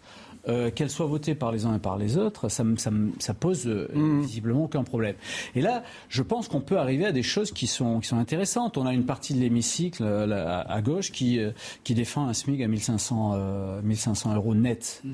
Vous savez qu'aujourd'hui, avec les augmentations qu'il y a eu sur le SMIC, plus euh, la prime d'activité, euh, on doit être à 70 euros de ça, quoi, même un peu moins. Donc, euh, rien n'est impossible à un certain moment, euh, à condition que nos comptes soient équilibrés et à condition de... Et, justement, allez non sans arrière-pensée, leur porte-parole a indiqué ce matin qu'ils étaient prêts, il n'a pas été plus précis que ça, mais quand même ils étaient prêts à voter une partie de, ce texte de pouvoir d'achat. Donc euh, là aussi, il y, a, des jeux, euh, ils vont devoir être précisés. Concernant aussi peut-être, parce que vous, vous l'évoquiez, l'état d'esprit général, l'État ne peut pas prendre en charge la totalité des conséquences pour tout le monde. Ça, ce sont les mots d'Emmanuel Macron le, 14 juillet. Alors est-ce que ça veut dire que l'exécutif entend se concentrer pour les plus fragiles et donc euh, moins pour les classes moyennes qui vont trinquer? Vous savez, on est dans, on est dans un pays où euh, la solidarité euh, nationale est, importante. Sur, sur 1000 euros dépensés en public, d'argent public, pardon, on a un peu plus de 570 euros de solidarité, tout confondu, avec les retraites, avec l'ensemble de, cette solidarité-là. et notre, euh, notre solidarité est concentrée sur euh, effectivement les plus pauvres aujourd'hui. Et, donc, euh, c'est pas choquant, évidemment, d'aider ceux qui en ont le plus besoin à un certain moment. D'autant que quand on aide euh, des, salaires bas ou des minima sociaux, quand on investit dans des salaires bas ou des minima sociaux, on le récupère quasiment immédiatement sur la, consommation. Donc ça nourrit l'économie de ce point de vue-là. Il n'y a pas d'épargne puisque c'est difficile d'épargner quand on a des, salaires très bas. Donc, euh, il, faut, euh, il faut travailler là-dessus, et, et, moi, ça me semble pas euh, particulièrement euh, euh, extraordinaire hmm. comme, comme mesure. Mais il faut les étudier au cas par cas et il ne faut pas déséquilibrer les comptes de la nation. Parce qu'en même temps, à droite notamment, on demande la baisse de la TVA en ce qui concerne l'essence, plus, plus concrètement, contre une, une, indemnité, mais qui concernerait la moitié des salariés, les salariés les, les, moins, les moins riches. alors que la TVA pourrait profiter à tout le monde, on a une comprise. On a le, chèque, euh, euh, le chèque pour les plus pauvres, euh, pour, pour, pour les, les, aider à subvenir dans cette période-là, qui est important. La baisse de la TVA, c'est un, c'est un autre problème, parce que la baisse de la TVA, d'une manière, d'une manière importante, d'abord, elle va, tout le monde va être, elle va favoriser tout le monde cette baisse de TVA. C'est difficile de, d'avoir une baisse de TVA qui, qui, est orientée sur un seul public. Ça, ça va. Donc ceux qui en le moins besoin vont profiter de cette baisse de TVA. Et puis la, baisse de la TVA, et en particulier sur les produits euh, pétroliers, euh, euh, c'est une manne financière dont on, dont on, que, l'on n'aura plus pour financer tout le reste. Parce que tout ça, c'est pas des produits qui vont vers telle, telle, recette qui va vers telle, telle offre et telle, et telle dépense. C'est un, budget total mmh. de, de, la nation. D'ailleurs, Juste après cette loi, il y aura un, projet rectificatif pour trouver les 25 millions euh, euh, ou 30 millions qui vont euh, financer ça. Michel, on ne vous a pas encore entendu sur la question du pouvoir d'achat. Je vous recite Emmanuel Macron. Quand c'est la mobilisation générale, on doit tous partager l'effort. Qui doit porter cet effort? Bah, Ceux qui ont de l'argent. Logique, mon cher Watson. Vous ne pouvez pas. mais qui sont-ils? Les classes moyennes? Mais bien sûr. voilà. Vous savez, il y, a, toute une tranche que, alors, peu importe, ça, les touchera. Ils peuvent payer, ça ne change rien du tout. Et puis, il y a la classe euh, moyenne, euh, je dis, qui est taillable et corvéable à merci, et qui, fait le gros, de la, le, le, de la troupe. Parce que la classe inférieure ne peut pas. Mmh. C'est évident. Et donc, euh, ça pose bien le problème de, de, de, de ces taxes sélectives. L'avantage de la TVA, c'est que ça touche tout le monde. C'est universel. Au même taux. C'est l'impôt le plus égalitaire qui soit. Plus vous consommez, plus vous en payez. Voilà, euh, euh, mmh. c'était logique. Euh, et après, le, problème, c'est de savoir, à partir du moment où je mets le seuil, la barre, à quel niveau, pour le gouvernement, à quel niveau je vais mettre la barre? Je vais aider, et ce qui est louable, les, les gens les plus défavorisés pour augmenter leur pouvoir d'achat, c'est-à-dire qu'ils puissent consommer tout de suite, jusqu'à quel niveau je vais mettre le seuil. Là, c'est très difficile. Hein. Dominique de Montvalon. Moi, je, pense qu'on a tout à fait raison de reparler, euh, je ne dis pas que l'expression avait disparu, mais de reparler de la classe moyenne ou des classes moyennes. Euh, c'est central dans notre, euh, dans notre République, ce que Giscard, en d'autres temps, très très longtemps, avait appelé le groupe central. Alors, ce qui est compliqué, c'est que euh, si, la classe moyenne, ça, pouvait se reconnaître dans la classe moyenne près de 40% des électeurs à la belle époque. Mm-hmm. Ah, ce qui est compliqué, c'est que du coup, on, retrouve dans cette classe moyenne des gens finalement qui, des citoyens, euh, qui euh, honnêtement gagnent, pas mal d'argent, peuvent vivre sur un, assez grand pied pour leurs vacances, pour leurs loisirs, pour enfin bref. Et, et à l'autre bout de la classe moyenne, des gens qui euh, sont entrés dans la classe moyenne avec l'espoir d'y progresser. Pardon, je ne vais pas faire de la sociologie. Est-ce que, est qu'on peut penser aux gilets jaunes au départ, les gilets jaunes du départ. Oui, certainement pas en haut, mais en bas, mm. oui, d'une certaine manière. Et donc, on a intérêt à, bien avoir en tête que la dans, mon point de vue, que la mm. Ve République s'est structurée autour de la classe moyenne. C'était l'axe central euh, politique, sociologiquement et politiquement c'est les gens de la classe moyenne, je ne parle pas de la, classe moyenne supérieure, les gens de la classe moyenne, les, citoyens membres de la classe moyenne ont le sentiment aujourd'hui, c'est un constat. Pour moi, c'est pas c'est pas une prise de position, c'est un constat. Ont le sentiment d'être un peu les les oubliés. Euh, des, choix qui sont faits par les politiques mmh. lorsqu'il faut faire des choix qui sont parfois difficiles, voire douloureux. Attention à cette euh, attention aux conséquences politiques euh, qui suivrait le fait qu'on les laisse, qu'on laisse cette classe, le cœur de la classe moyenne, un peu en état de désarroi psychologique. Le politique, il compte sur la classe moyenne aujourd'hui, euh, Jean-Michel Fauvergue, finalement pour. pas que le politique. Hmm. tout, notre système économique est basé sur hmm. cette classe-là qu'on appelait avant la bourgeoisie, la mm. petite, la moyenne, la grosse bourgeoisie, qui, euh, elle, euh, consomme, investit euh, et, travaille pour son pays, et emploie aussi, crée des entreprises, emploie, etc. C'est juste économique. Et c'est vrai qu'on doit, la, doit la chouchouter, en particulier mm. en... En, creusant le gap, le, trou entre les, les, gens qui sont, qui sont aidés, qui ont des revenus euh, qui, viennent de l'aide de l'aide publique. parfois euh, assistés. Ils sont vécus par d'autres. Je, ne voulais pas employer ce, je sais que mot-là. Oui. oui, oui, mais non, ils mais sont aidés, allez, et qui sont aidés et, dont le but d'ailleurs, leur, leur but à eux, ou en tout cas le but de la société, c'est de les sortir de là.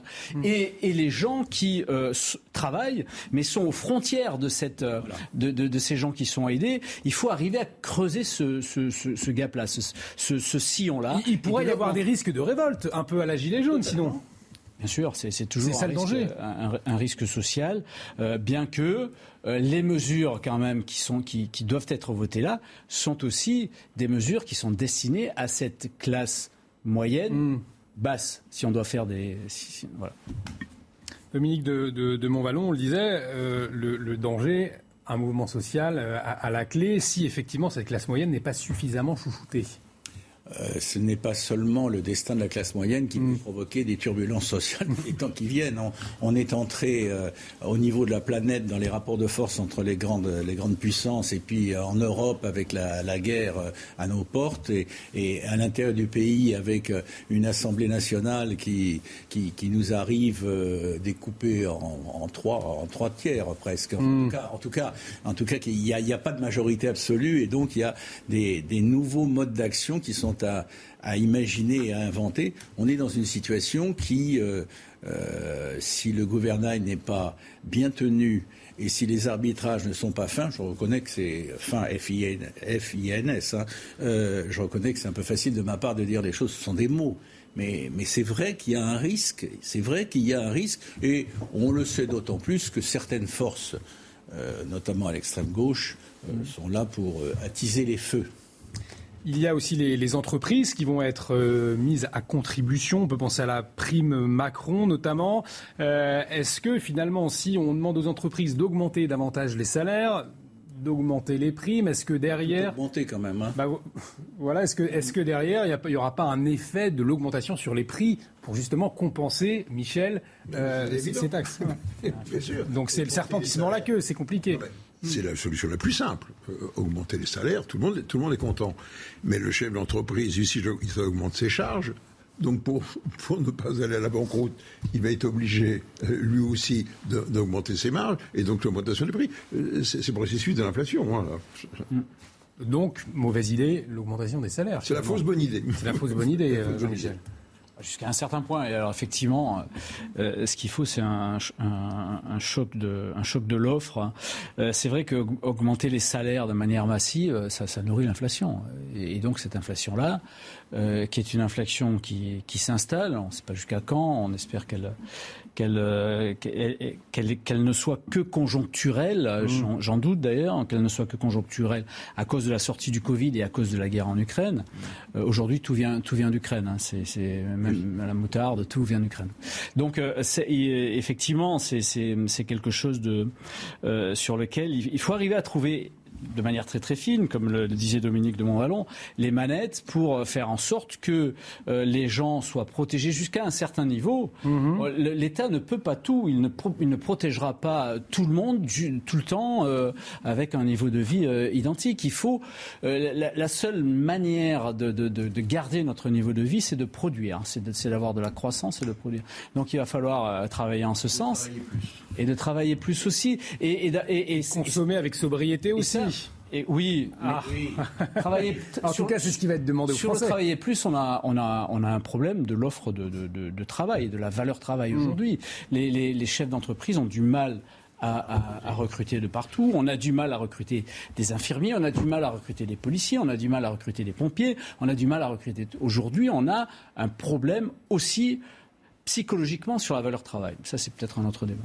En tout cas, on continuera à 15h30 de parler du pouvoir d'achat. Sébastien Chenu euh, du Rassemblement national sera également avec nous en duplex avec Florian Tardif depuis l'Assemblée nationale. On va accueillir des invités pour cette deuxième partie de la belle équipe. Un grand merci Jean-Michel Fauvert. Merci, beaucoup Michel Chevalet. Merci Dominique de, de Montvallon d'avoir participé à cette belle équipe. Euh, on vous retrouve euh, très bientôt autour de, de ce plateau. On fait une pause et on se retrouve dans un instant pour la deuxième deuxième partie de la belle équipe. A tout de suite sur CNews. Et de retour sur le plateau de la belle équipe pour la deuxième partie. Nous sommes ensemble jusqu'à 17h. On va accueillir de nouveaux invités dans un instant. Mais avant, on fait le rappel des titres avec vous, Jeanne Cancard. De chaleur battu à Brest en début d'après-midi. Le thermomètre a frôlé 36 degrés, annonce Météo France, qui assure que les températures vont continuer de grimper en pleine canicule. En Loire-Atlantique, autre record, le mercure a atteint près de 40 degrés. En région Île-de-France, le trafic sur le RER B et D est très perturbé en raison de personnes sur les voies. Des passagers ont même dû être évacués dans un tunnel, un incident d'une ampleur rare. De nombreuses rames se sont retrouvées bloquées pendant plusieurs heures. La reprise des exportations de céréales depuis l'Ukraine est une question de vie ou de mort, c'est ce qu'affirme aujourd'hui le chef de la diplomatie européenne, Joseph Borrell. La vie de dizaines de milliers de personnes dépend de cet accord qui est en train d'être négocié entre la Russie, l'Ukraine, la Turquie et les Nations Unies. Le projet d'accord vise à faire sortir par la mer Noire quelques 20 millions de tonnes de céréales toujours bloquées en raison de l'offensive russe. Est en retard. Alors, Et de retour sur le plateau de la belle équipe, toujours avec vous, euh, euh, Monsieur de. Brièvement, puisque Ludovine de la Rochère euh, nous rejoint dans un instant. à vos, suppléant. Hein. À vos côtés. Roger Carucci, bonjour. Euh, vice-président Les Républicains euh, au Sénat. Bonjour Eduardo Rian Sipel. Bonjour. Euh, vous êtes porte-parole territoire de progrès. On va continuer à parler de la question du pouvoir d'achat, puisque le projet de loi arrive aujourd'hui à l'Assemblée nationale. Bruno Le Maire va s'exprimer aux alentours de, de 16h. On va suivre tout cela avec attention. on aura également dans un instant Sébastien Chenoux du Rassemblement national avec Florian Tardif qui est sur place, qui s'exprimera. Alors, euh, Roger Carucci, on en parlait à l'instant, un dossier chaud, ce projet de loi pour euh, le gouvernement. Oui, un dossier chaud parce que euh, malheureusement ou heureusement, ce texte arrive ou tôt ou tard. Tard par rapport à la situation financière des ménages, tôt par rapport à la nouvelle méthode de travail que doit adopter le gouvernement sans majorité absolue à l'Assemblée. Quand je dis tôt, ça veut dire que le gouvernement à un dossier, à un projet de, loi qui n'a pas été prédiscuté. Mmh. Et si le gouvernement veut pouvoir avancer et avoir des textes dans l'avenir, il faut que naturellement, le plus en amont possible, ils disent à tous les groupes d'opposition qui acceptent de discuter, est-ce que telle mesure vous convient? Est-ce qu'on avance là-dessus? Est-ce qu'on peut bouger? Est-ce que vous avez des exigences?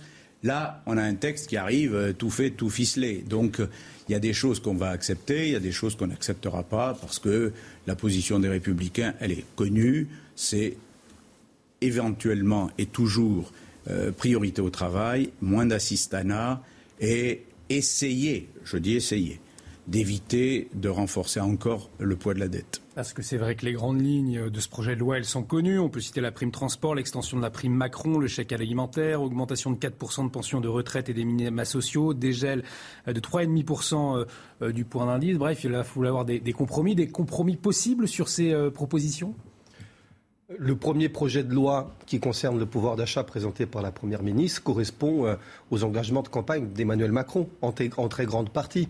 Et euh, cela a été aménagé pour euh, répondre à la situation actuelle. Je crois que c'est un effort euh, fort, considérable, en faveur du pouvoir d'achat des Français. Je crois que c'est autour de, 20 milliards d'euros qui sont destinés en direction des Français, des familles. Et je crois que c'est une aide qui est bienvenue.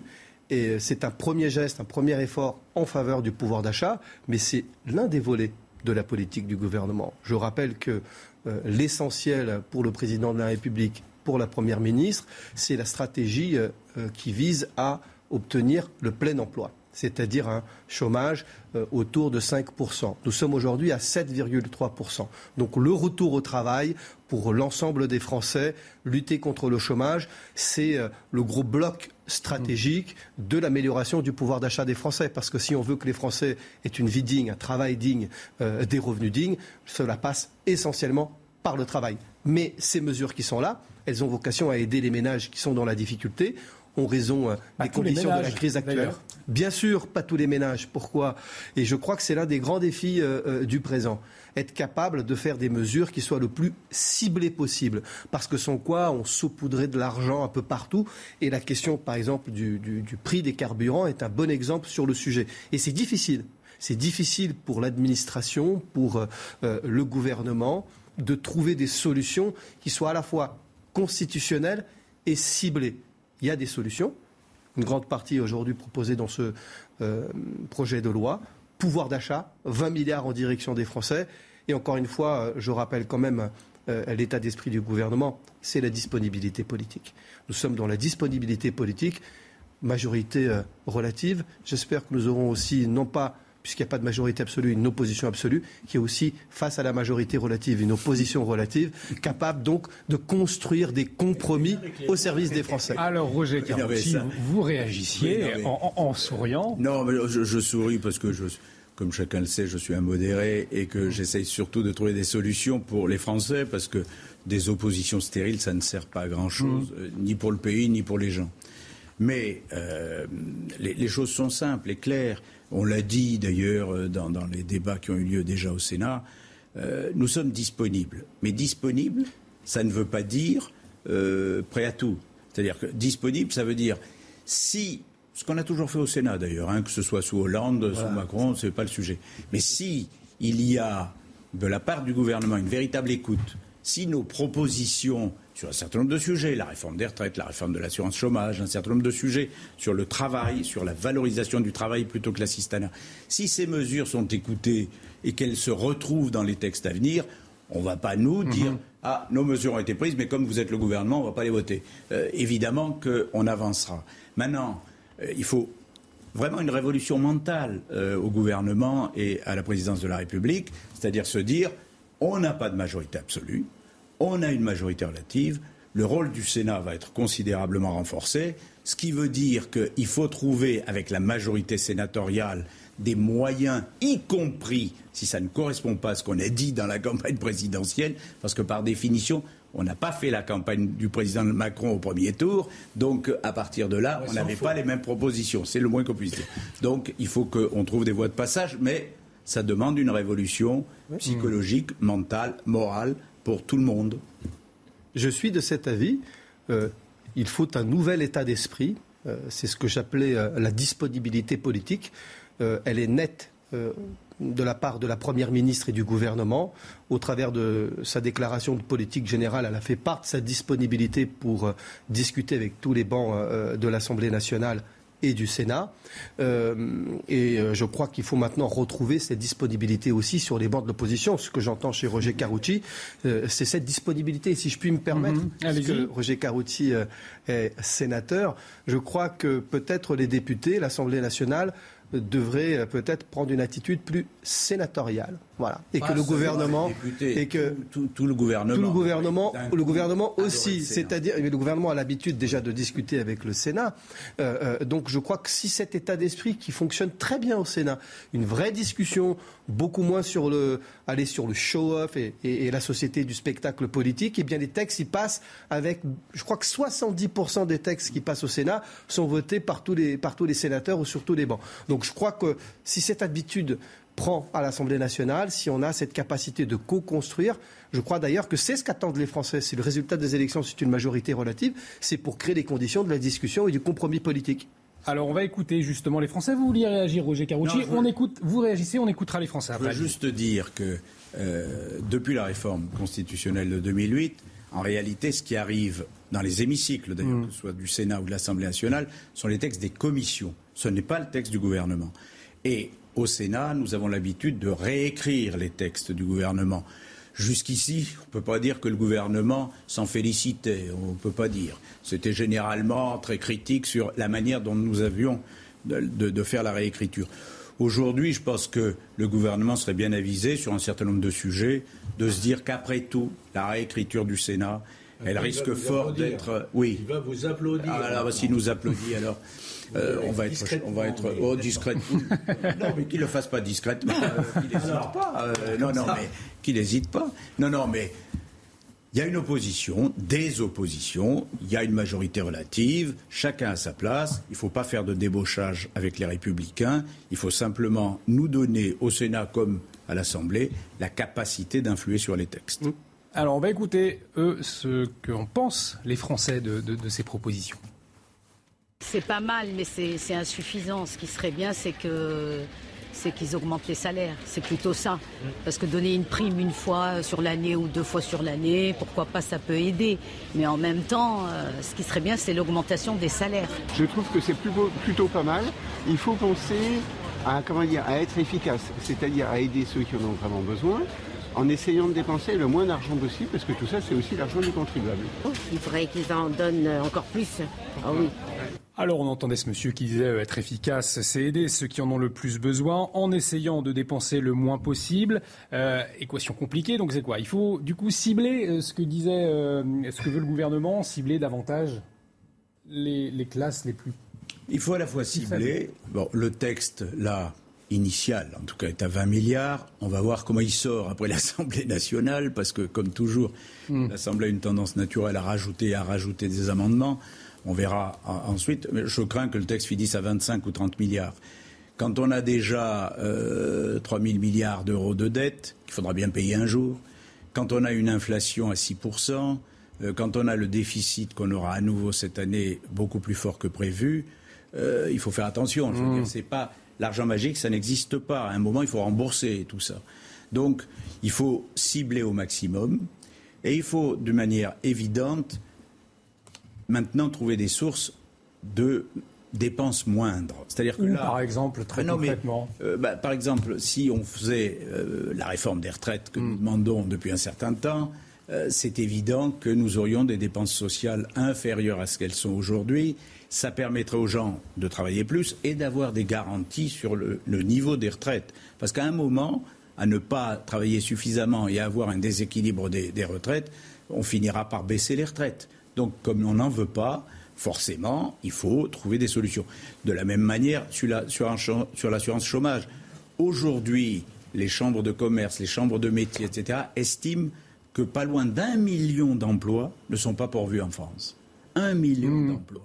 On se dit, c'est surréaliste. Alors qu'on a plus de 7% de chômeurs et on a en parallèle un million d'emplois non pourvus. Donc, Donc c'est quoi? C'est redonner le goût du travail, le goût de l'effort aux, aux Français? il faut rendre l'intérêt du travail. et se dire que l'assistanat, ça peut être une période courte, mais c'est évident que c'est le travail qui libère les gens, c'est le travail et, et le salaire, et non pas l'allocation, qui par définition doivent être privilégiés. On va aller faire un détour par l'Assemblée nationale. On va retrouver Florian Tardif. Florian, dans un instant, qu'on va, qu'on va retrouver.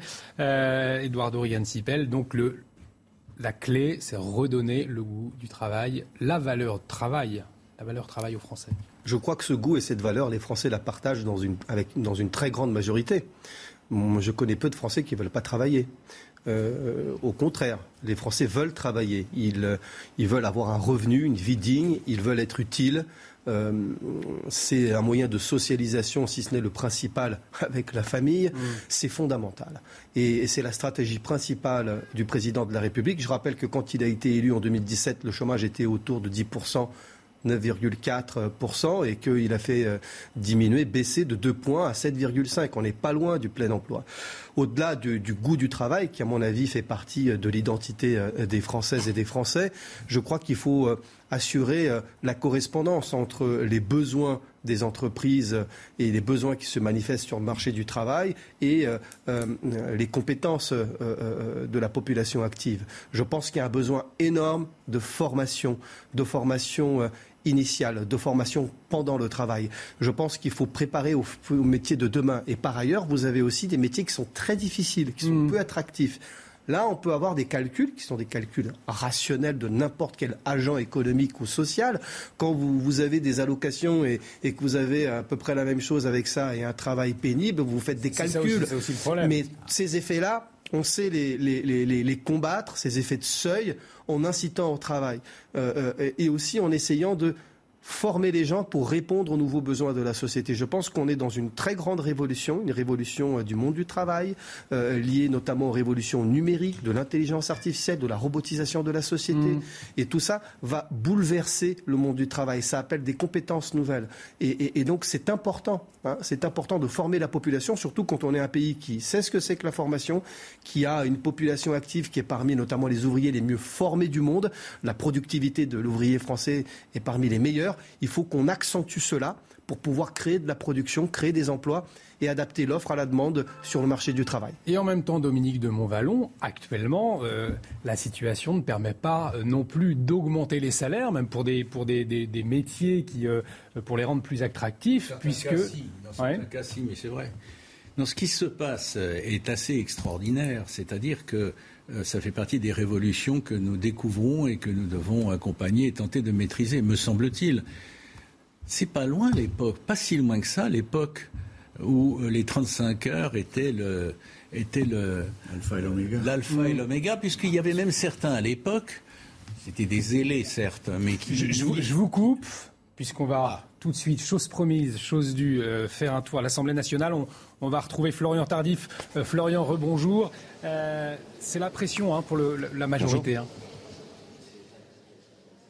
Oui, tout à fait. L'Assemblée nationale est climatisée, mais le thermostat pourrait très vite monter dans les prochaines minutes, tout simplement parce que si le euh, texte pouvoir d'achat est euh, passé en commission la semaine dernière sans euh, trop de heurts, les débats qui vont débuter dans les toutes prochaines minutes s'annoncent particulièrement mouvementés. Les députés de la France Insoumise, par exemple, ont planté le décor dès leur premier amendement qui a été déposé et qui permettrait de substituer le terme euh, prime partage de la valeur, dite prime Macron, qui euh, serait euh, triplé dans ce texte pouvoir d'achat par le terme prime enfumage. Vous avez compris, le ton est donné par les députés de la France insoumise. Reste que derrière ces postures des uns et des autres, chacun sait que des concessions devront être trouvées durant cette semaine où sera débattu ce texte ici au sein du Palais Bourbon, tout simplement parce que j'ai pu m'entretenir avec plusieurs parlementaires ici depuis le début de la qui m'expliquait euh, tous qu'il était impensable aux yeux euh, des Français de ne pas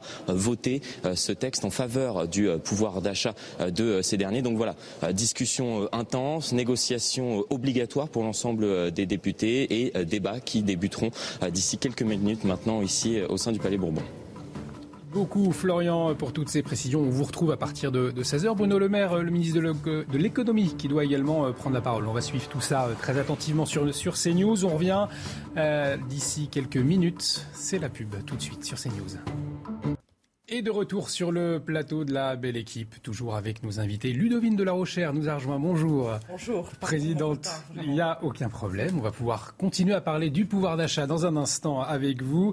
Euh, toujours avec nous, Eduardo Rian-Sipel et Roger euh, Carucci. Bruno Le Maire qui doit prendre la parole d'ici quelques minutes à l'Assemblée nationale. Mais avant, on fait un point complet sur l'actualité.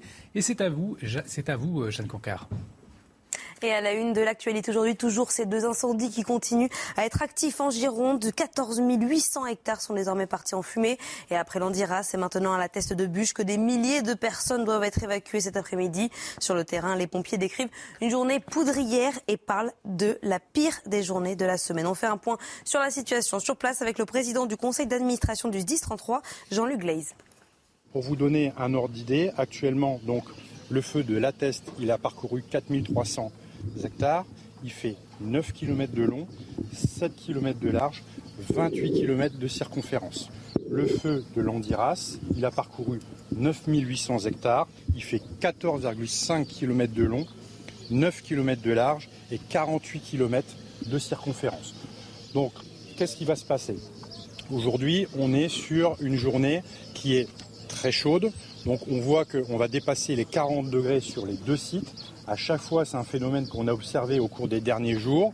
Vers 15-16 heures, ça devient une poudrière et en fait, le feu explose littéralement par des températures records partout sur le territoire. La France suffoque. À Brest, le record vient d'être battu avec près de 36 degrés atteints dans la ville. Une température similaire à celle de Paris. Et justement, Marine Sabourin est allée à la rencontre de ces Français qui tentent de se rafraîchir. Nous nous trouvons dans le 17e arrondissement euh, de Paris où il fait 36 degrés. Les Parisiens sont venus dans ce parc pour trouver un petit peu d'ombre et euh, de vent. D'habitude, il y a plus de monde, mais là, nous sommes en période de vacances. Certains euh, habitués nous disaient qu'il y avait des projections d'eau habituellement, mais, ils étaient étonnés eh bien, de ne pas les voir aujourd'hui. Mais vous allez le voir, les Parisiens ont chacun leur solution pour mieux supporter la chaleur. Écoutez-les m'hydrater, boire au maximum de l'eau et, de passer les mains dans l'eau et dans la nuque. Euh, bah, boire de l'eau, beaucoup s'hydrater et surtout être de bonne humeur. J'utilise un vomisateur, je bois de l'eau régulièrement. de m'asperger de l'eau euh, partout, en fait, aux toilettes, voilà. Les Parisiens ont déjà très chaud, mais ils savent que la journée de demain sera encore pire avec 41 degrés attendus euh, dans la journée. En Ile-de-France, le trafic sur le RER B et D est très perturbé en raison de personnes sur les voies. Des passagers ont même dû être évacués dans un tunnel.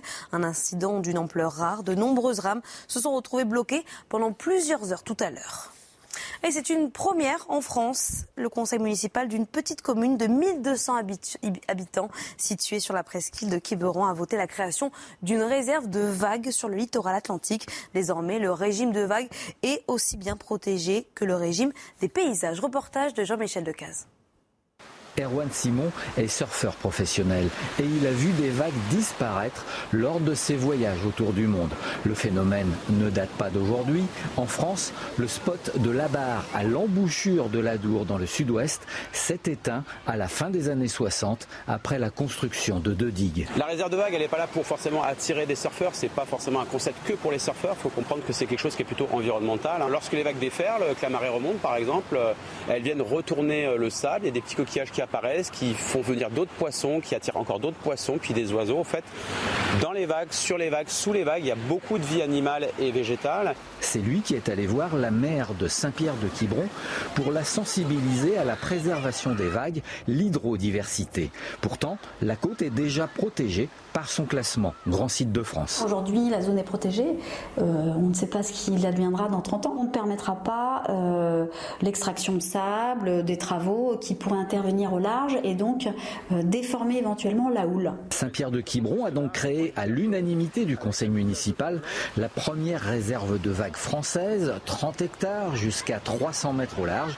Il en existe une quinzaine dans le monde, comme à Ericeira au Portugal. Le journal de Jeanne Cancard, Jeanne Cancard qu'on retrouve à 16h30 pour un nouveau point sur l'actualité. On suit bien évidemment de très près ces feux qui ravagent euh, la Gironde et puis euh, et cette canicule également qui touche le pays. Mais l'actualité également marquée cet après-midi euh, par le pouvoir d'achat puisque le projet de loi du gouvernement arrive à l'Assemblée nationale. L'exécutif qui s'apprête à un nouveau bras de fer avec les oppositions. Bruno Le Maire qui s'exprime à l'instant, on l'écoute. Heureux de vous retrouver pour l'examen de ces deux textes attendus par nos compatriotes et qui visent un seul objectif protéger le pouvoir d'achat des Françaises et des Français. Nous sommes, vous le savez tous, confrontés à une situation économique exceptionnelle. Le retour de l'inflation, la guerre en Ukraine, la désorganisation des chaînes de valeur créent des inquiétudes profondes chez nos compatriotes et des risques majeurs pour l'économie en Europe et dans le monde. Je l'avais dit il y a plusieurs mois, le plus dur est devant nous. Le plus dur, nous y sommes. Le plus dur, nous y sommes pour quelques mois encore, raison pour laquelle nous devons maintenant accompagner nos compatriotes avant que l'inflation, d'ici la fin de l'année 2023, retrouve des niveaux plus raisonnables. Protéger économiquement les Français, c'est notre priorité. Nous sommes déterminés à le faire, comme nous l'avons fait, je le rappelle, depuis deux ans, face à des crises majeures. Nous l'avons fait pendant la crise du Covid.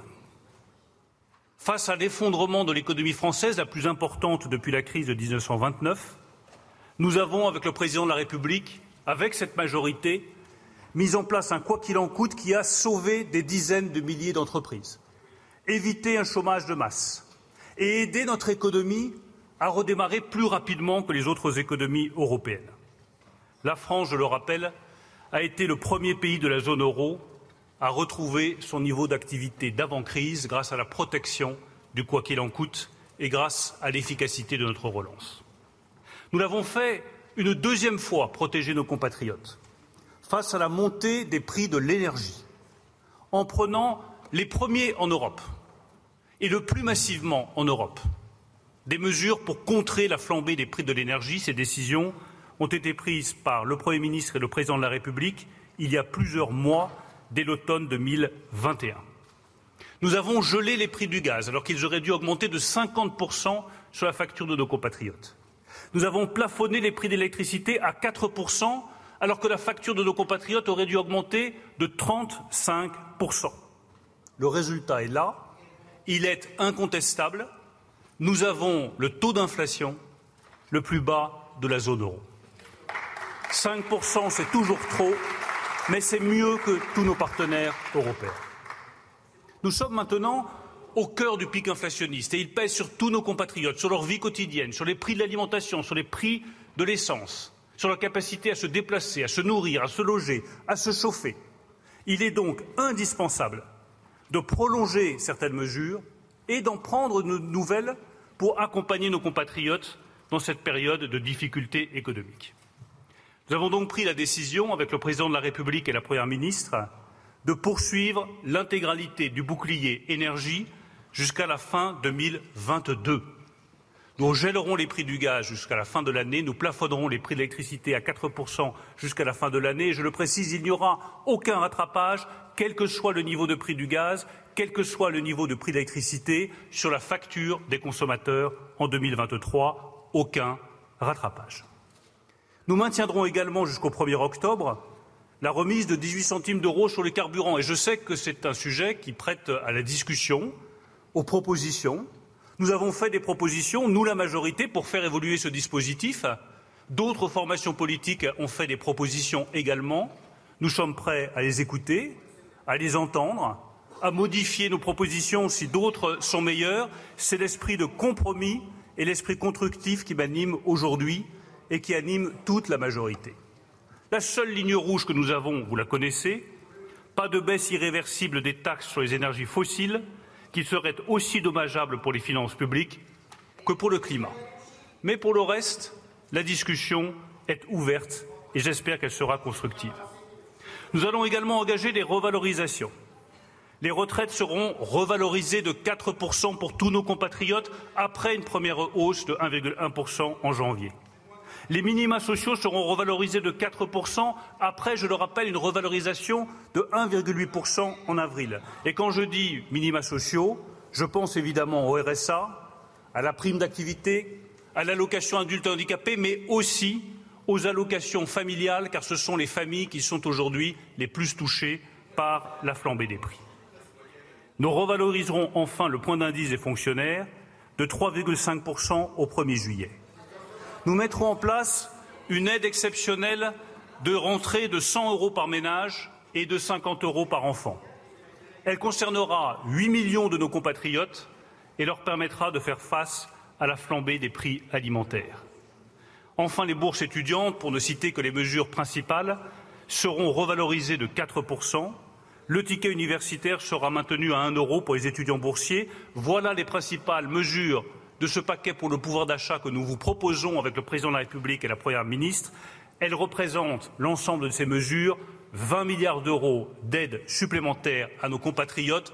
Aucun pays européen n'aura fait autant que la France pour protéger ses concitoyens contre l'augmentation des prix.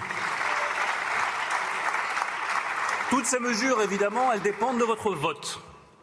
Je souhaite donc que nous puissions avancer de la manière la plus constructive possible dans les heures et dans les jours qui viennent sur ces propositions. Toute proposition peut être améliorée. Et la majorité sera ouverte à toutes les propositions constructives. Simplement, nous n'entrerons pas dans une logique de surenchère. Nous voulons le compromis. Mais le compromis ne s'achète pas à coups de milliards. Le compromis ne se finance pas sur le dos du contribuable.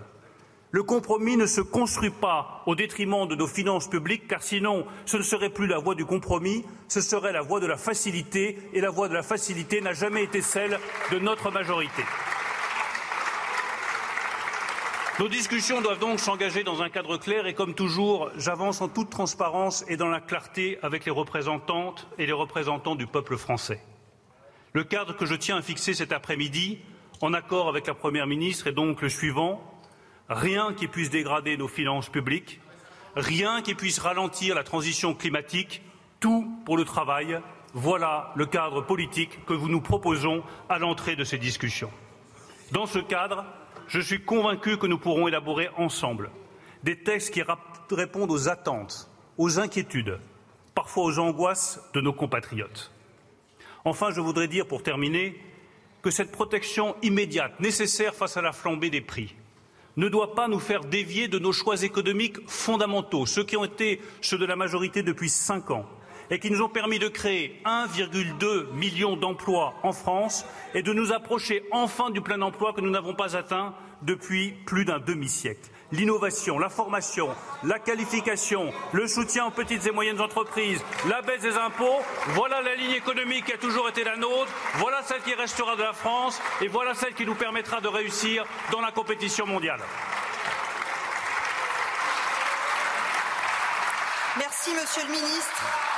Merci. La parole est maintenant à Monsieur Olivier Dussopt, ministre du Travail, du Plein Emploi et de l'Insertion.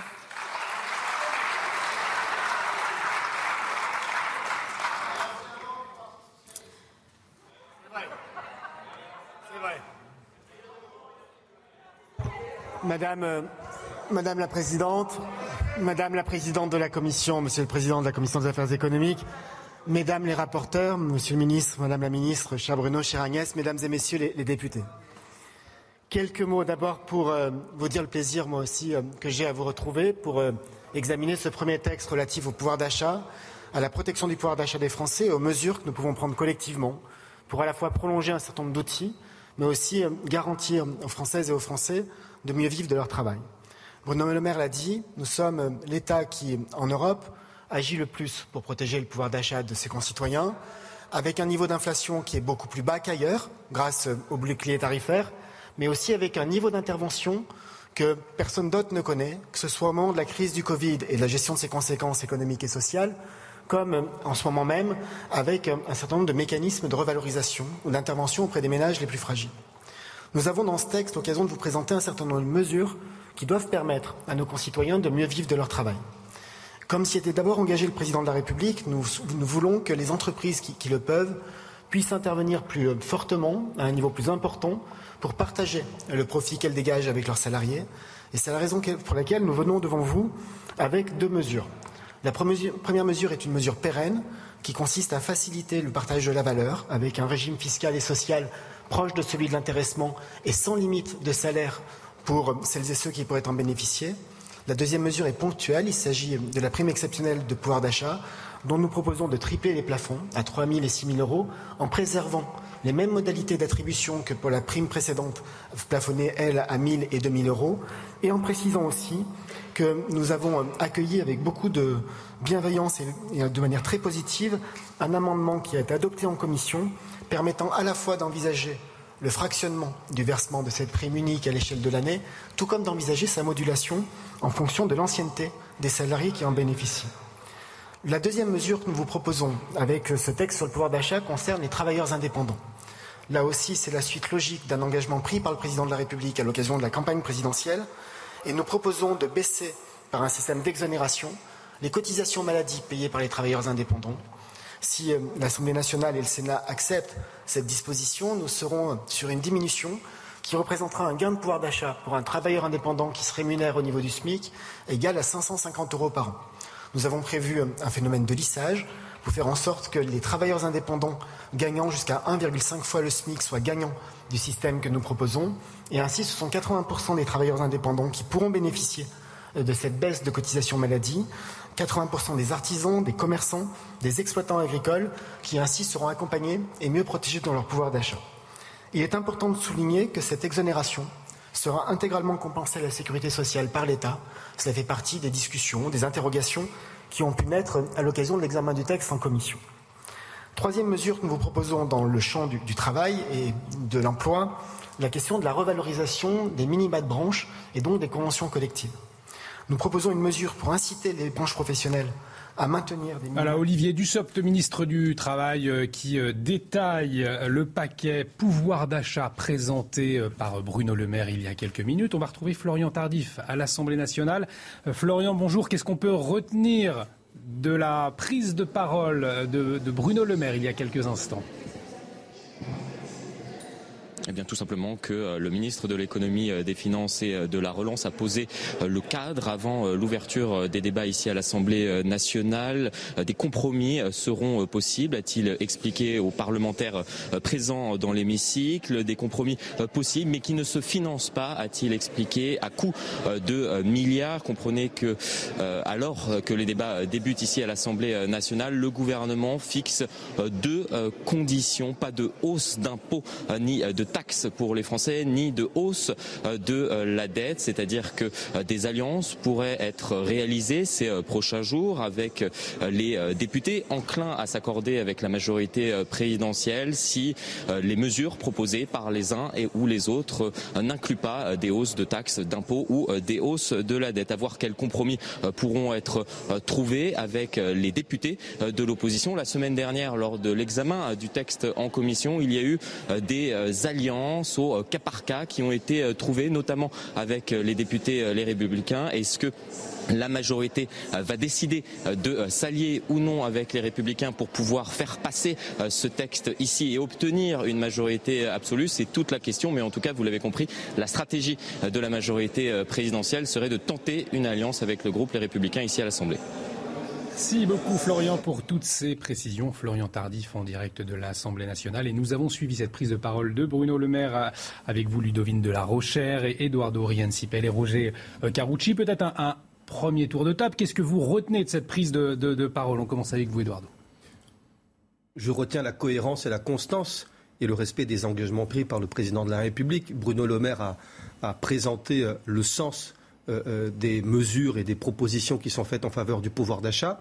Il a rappelé surtout le contexte historique qui est le nôtre et ce qui a été fait par le gouvernement depuis en particulier euh, la pandémie. On a eu la plus grande crise économique par l'arrêt d'une grande partie de notre économie qui rappelait une période de récession qu'on n'avait pas connue depuis 1929 et le krach boursier de 1929. Donc ce sont des mesures à la hauteur de la situation, extrêmement fortes responsable et qui montre euh, tout simplement l'engagement de l'État, l'engagement du président de la République à répondre aux urgences des Français face à, l'inflation, à la montée des prix du carburant, à euh, la difficulté de la vie. Et, tout en menant cette, action, en la présentant aussi dans le cadre général stratégique euh, pour la croissance, qui est le retour à l'emploi, de continuer à obtenir des objectifs. On a déjà réussi à faire baisser le chômage de deux points de 9,4 à 7,4 aujourd'hui ou 7,3. Il s'agit maintenant d'aller plus loin, de le baisser encore. C'est la meilleure façon de structurer dans la durée euh, la lutte pour une vie digne et un pouvoir d'achat et des revenus dignes pour les Français. Tout pour le travail, a dit euh, Bruno Le Maire. Une volonté affichée, celle du compromis également, Ludovine.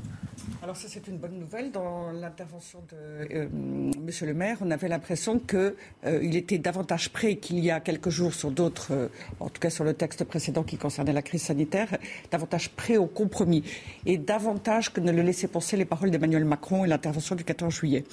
Néanmoins, Bruno Le Maire m'a fait penser au Premier ministre du Québec qui, dans les années 60, disait Quand je me regarde, je me désole, quand je me compare, je me console.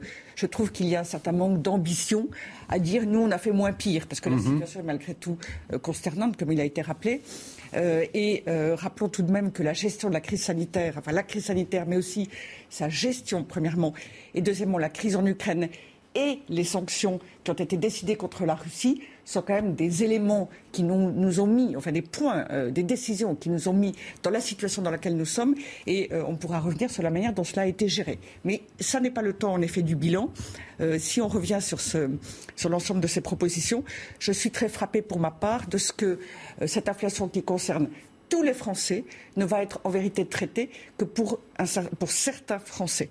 Et, Des mesures ciblées pour les plus nécessiteux, finalement. les classes moyennes comme c'est le cas depuis maintenant pas mal de dizaines d'années, sont les grandes oubliées et la smicardisation générale de la France risque de se poursuivre et peut-être même de s'accélérer. Roger Carucci, les classes moyennes, les grandes oubliées de ces mesures? Pas l'ensemble des classes moyennes. Euh, moi, ce qui me frappe, d'abord, c'est évidemment le changement de ton. Ludovine de la Rochère a parfaitement raison. J'ai vu dans les semaines précédentes un Bruno Le Maire plus sûr de lui on va considérer que ce qui s'est passé sur le texte urgence sanitaire à l'Assemblée a calmé les ardeurs un mmh. peu autoritaires. Euh, maintenant, je, suis extrêmement, non pas prudent, mais presque sur les déclarations. D'abord, nous dire que nous sommes au pic de la difficulté, nous n'en savons rien. Personne ne sait. J'ai entendu le ministre de la Santé dire que peut-être, probablement, à partir de septembre, nous aurions une nouvelle vague Covid. Personne ne sait jusqu'où la guerre en Ukraine va avoir des conséquences. Pour le moment, ça a des conséquences sur le prix des matières premières, sur les prix alimentaires, sur les prix de l'énergie. Donc tout ça va s'accumuler encore et encore dans les mois à venir. Et la politique nucléaire de la France dans les années antérieures est tellement faible que ça va nous priver de ressources énergétiques et on va payer le prix fort dans les hmm. mois qui viennent, puisqu'on nous dit même que, entre guillemets, la sobriété énergétique risque de conduire à des coupures d'électricité ou de gaz. On verra dans les mois qui viennent. En tout cas, je constate que Bruno Le Maire parle de possibilités de trouver des voies de passage. Nous allons chercher à en trouver, mais je le dis très clairement, au Sénat, il faudra aussi nous dire quelles sont, pour les mois qui viennent, euh, les possibilités d'économie que le gouvernement trouve. Parce que quand on dit nous avons, grâce à nos mesures, fait en sorte que l'inflation soit plus faible, oui, mais c'est en augmentant considérablement la dette.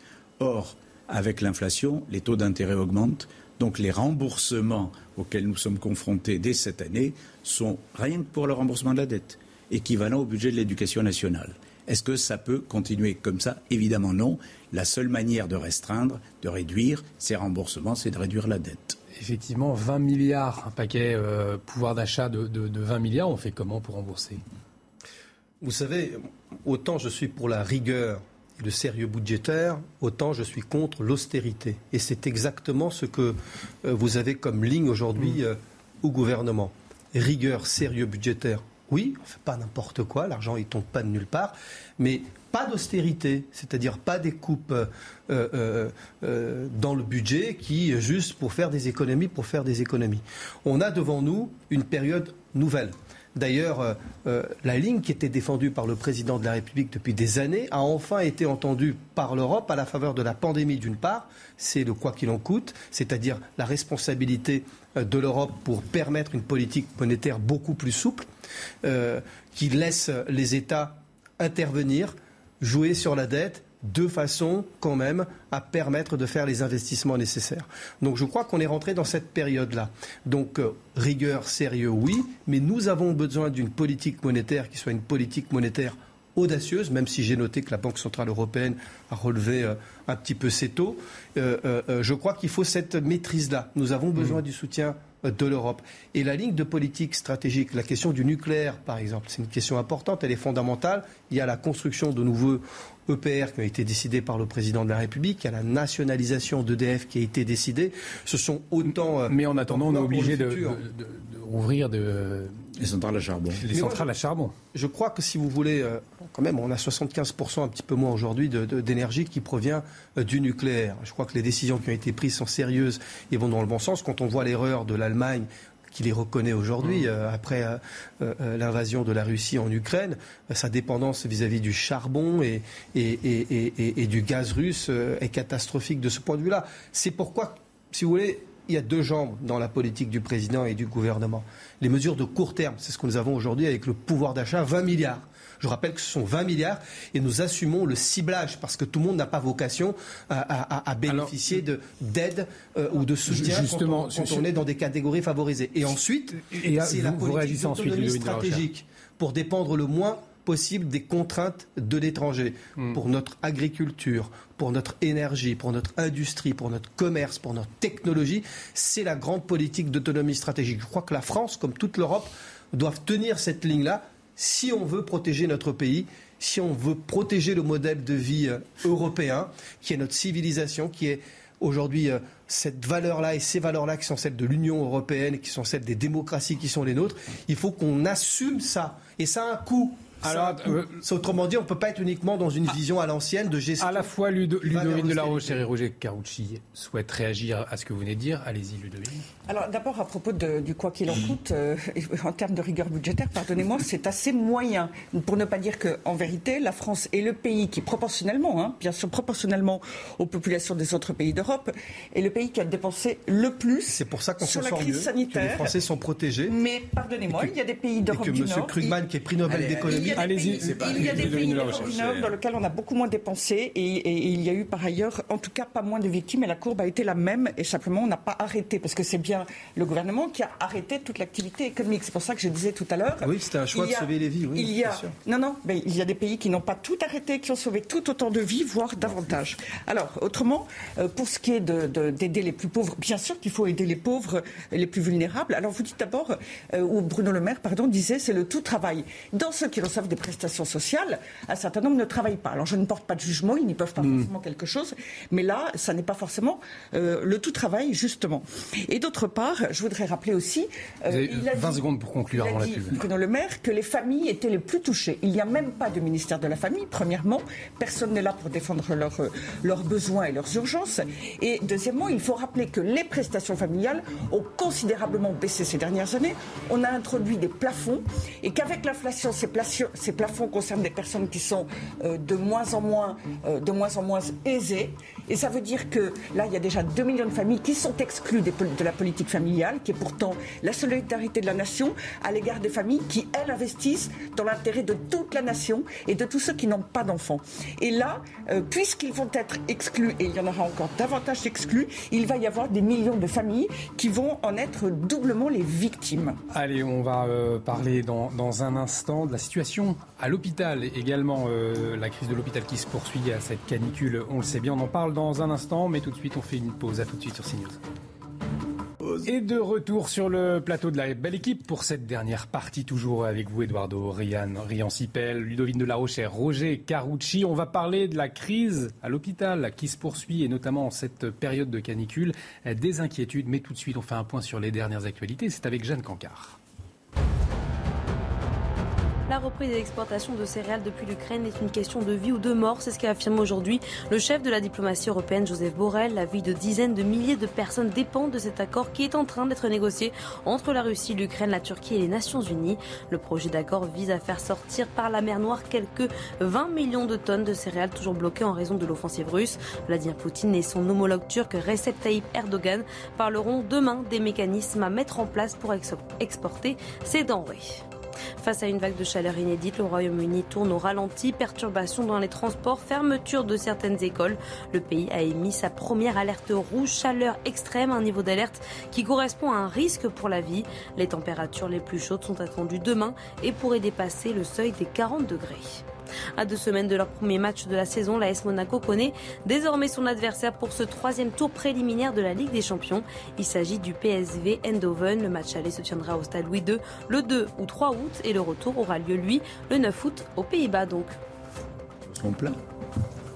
Merci euh, Jeanne. Le prochain point sur l'actualité de Jeanne Cancard euh, à 17h. Cela ne vous a pas échappé, il fait très très chaud. Aujourd'hui c'est la canicule et toujours la crainte des coups de chaleur qui euh, remplissent les, les, hôpitaux.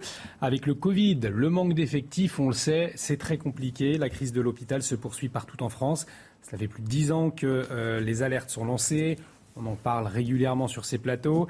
Le nouveau ministre de la Santé, lui, veut à son tour réformer et sauver l'hôpital. Un sujet d'Alexis Vallée. Des personnels de santé éreintés, voire manquants. Des centres hospitaliers paralysés, parfois fermés. Un constat partagé par le nouveau ministre de la Santé, François Braun. Il faut stopper l'hémorragie à l'hôpital. On observe un effet post-stress du Covid.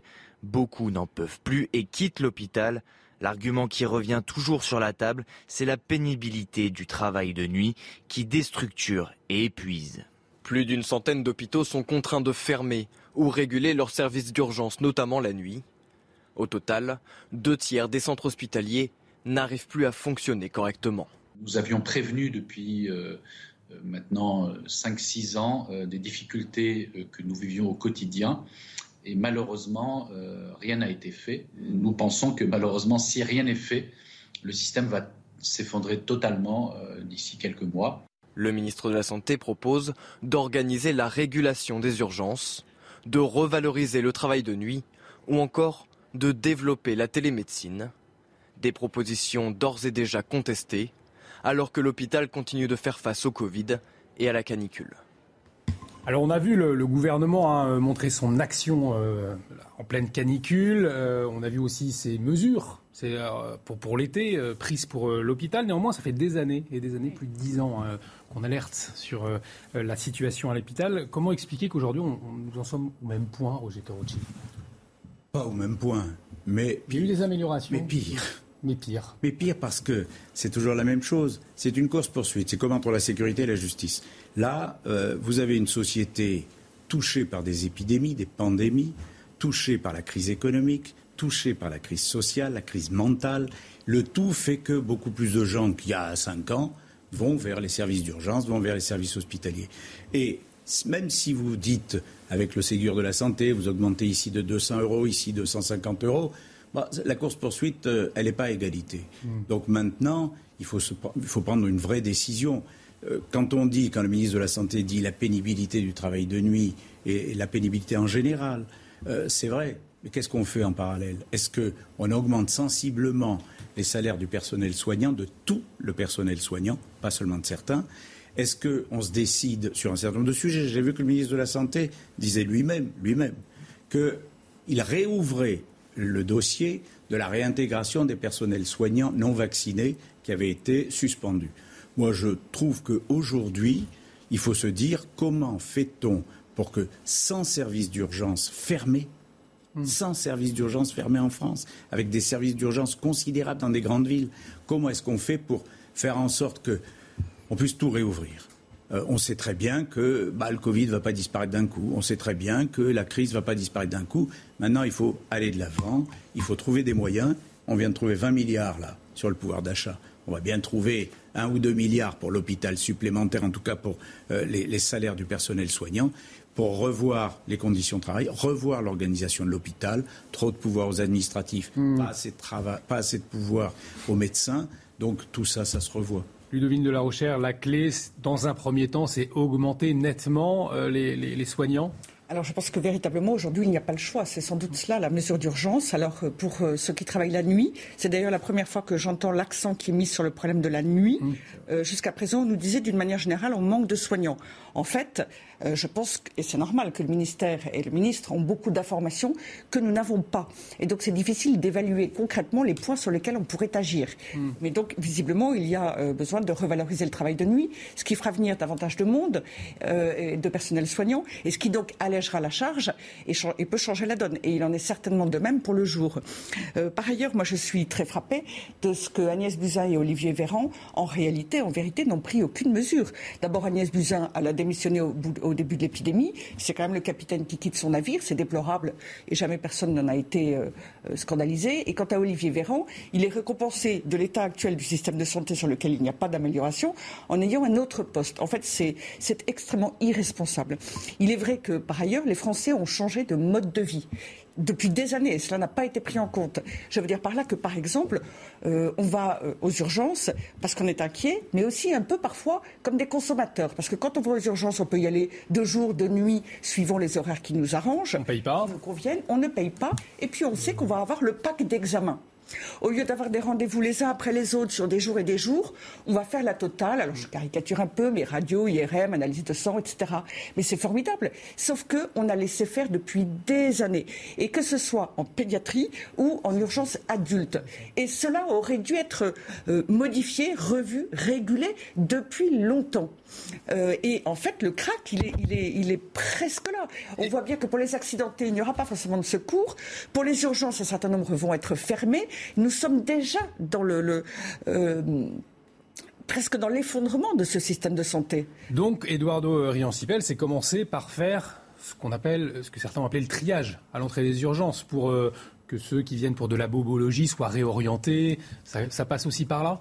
Bien entendu, mais depuis longtemps c'est déjà le cas, mais je crois que euh, euh, les principes qui sont fixés doivent être maintenant euh, être mis en œuvre dans la réalité. Et c'est difficile. Le problème, c'est que l'hôpital, en effet, assume tous les bobos du quotidien, malheureusement, et c'est pas la faute de l'hôpital, puisque c'est aussi en raison du manque parfois de structures de santé de proximité. Il y a mmh. beaucoup de déserts médicaux, et, moi qui, qui qui, qui, beaucoup travaillé sur ces sujets euh, euh, en Seine-et-Marne. Euh, nous avons fait cela en construisant des maisons de santé de proximité, notamment dans la ville de Torcy, à Marne-la-Vallée. pour permettre justement l'arrivée de nouveaux médecins qui essaient, pour dégager, si vous voulez, les urgences, pour ne tout pas laisser sur l'hôpital. Pour résumer, il y a deux problèmes. Il y a un problème vraiment de moyens qui n'est pas le seul, avec notamment des besoins de revalorisation d'une bonne part des, des, du personnel il y a euh, des moyens pour l'hôpital lui-même et je pense qu'il y a une grande partie qui, euh, euh, qui concerne la réorganisation pour mmh. sortir un peu de cette bureaucratie de l'hôpital, de partager davantage les choses avec les centres de, membres des médecins et de la communauté hospitalière. et je pense qu'il y a une crise à la fois qui est moins de moyens qui est qu'une crise, disons, existentielle euh, de l'hôpital français. Donc en mettant le paquet sur les moyens, et je pense... C'est vraiment qu'une crise existentielle, Roger non, Il y a un problème de moyens sérieux. Mais vous voyez bien que les salaires ont été augmentés dans la période après la pandémie, et que malheureusement, malgré ça, on n'arrive pas à attirer des gens parce que le travail est difficile, parce qu'il y a eu des difficultés. Et donc c'est pour ça que je parle de crise existentielle. Il y a des problèmes lourds de moyens. Euh, je pense qu'on est en mesure d'y répondre, mais il faut encore le cibler. Il y a d'autres questions qui sont des questions de réorganisation de l'hôpital. Et puis il y a des problèmes de plus long terme où il faut euh, euh, construire des unités de proximité, assurer euh, qu'il y ait des, maisons de santé de proximité. C'est un travail de long terme, répondre à la question des défis liés aux déserts médicaux pour sortir, si vous voulez, du tout hôpital. Cette question du tout hôpital, ça fait très longtemps que les ministères de la mmh. Santé successifs essayent de régler. C'est difficile, mais je crois qu'on en est maintenant là, devant le, au pied du mur, quoi, pour essayer d'avoir... Roger vous voulez intervenir C'est d'abord un problème financier et matériel, parce que euh, je l'ai dit sur le Ségur qui augmentait de 150 à 200 mm. euros en fonction des catégories, c'était après des années et des années de stagnation des salaires à l'hôpital. Donc euh, on, sait très bien, tout le monde le sait, on est très loin de la revalorisation qui était attendue par le personnel médical. Rendez-vous compte du nombre d'années nécessaires pour former un médecin, pour former une infirmière, pour former des soignants. Et puis, quand vous arrivez au bout, vous avez des salaires qui ne correspondent pas mm. aux formations. Donc il faut se remettre sur la table, il faut revoir comment réorganiser l'hôpital, parce que je l'ai dit tout à l'heure, il faut en finir avec la suradministration et la, et la sous-décision par les soignants. Donc redonnons le pouvoir aux médecins à l'hôpital, changeons un peu la structure, faisons en sorte que les médecins de ville soient un peu plus, entre guillemets, responsabilisés, si c'est faisable, euh, dans les approches, dans les...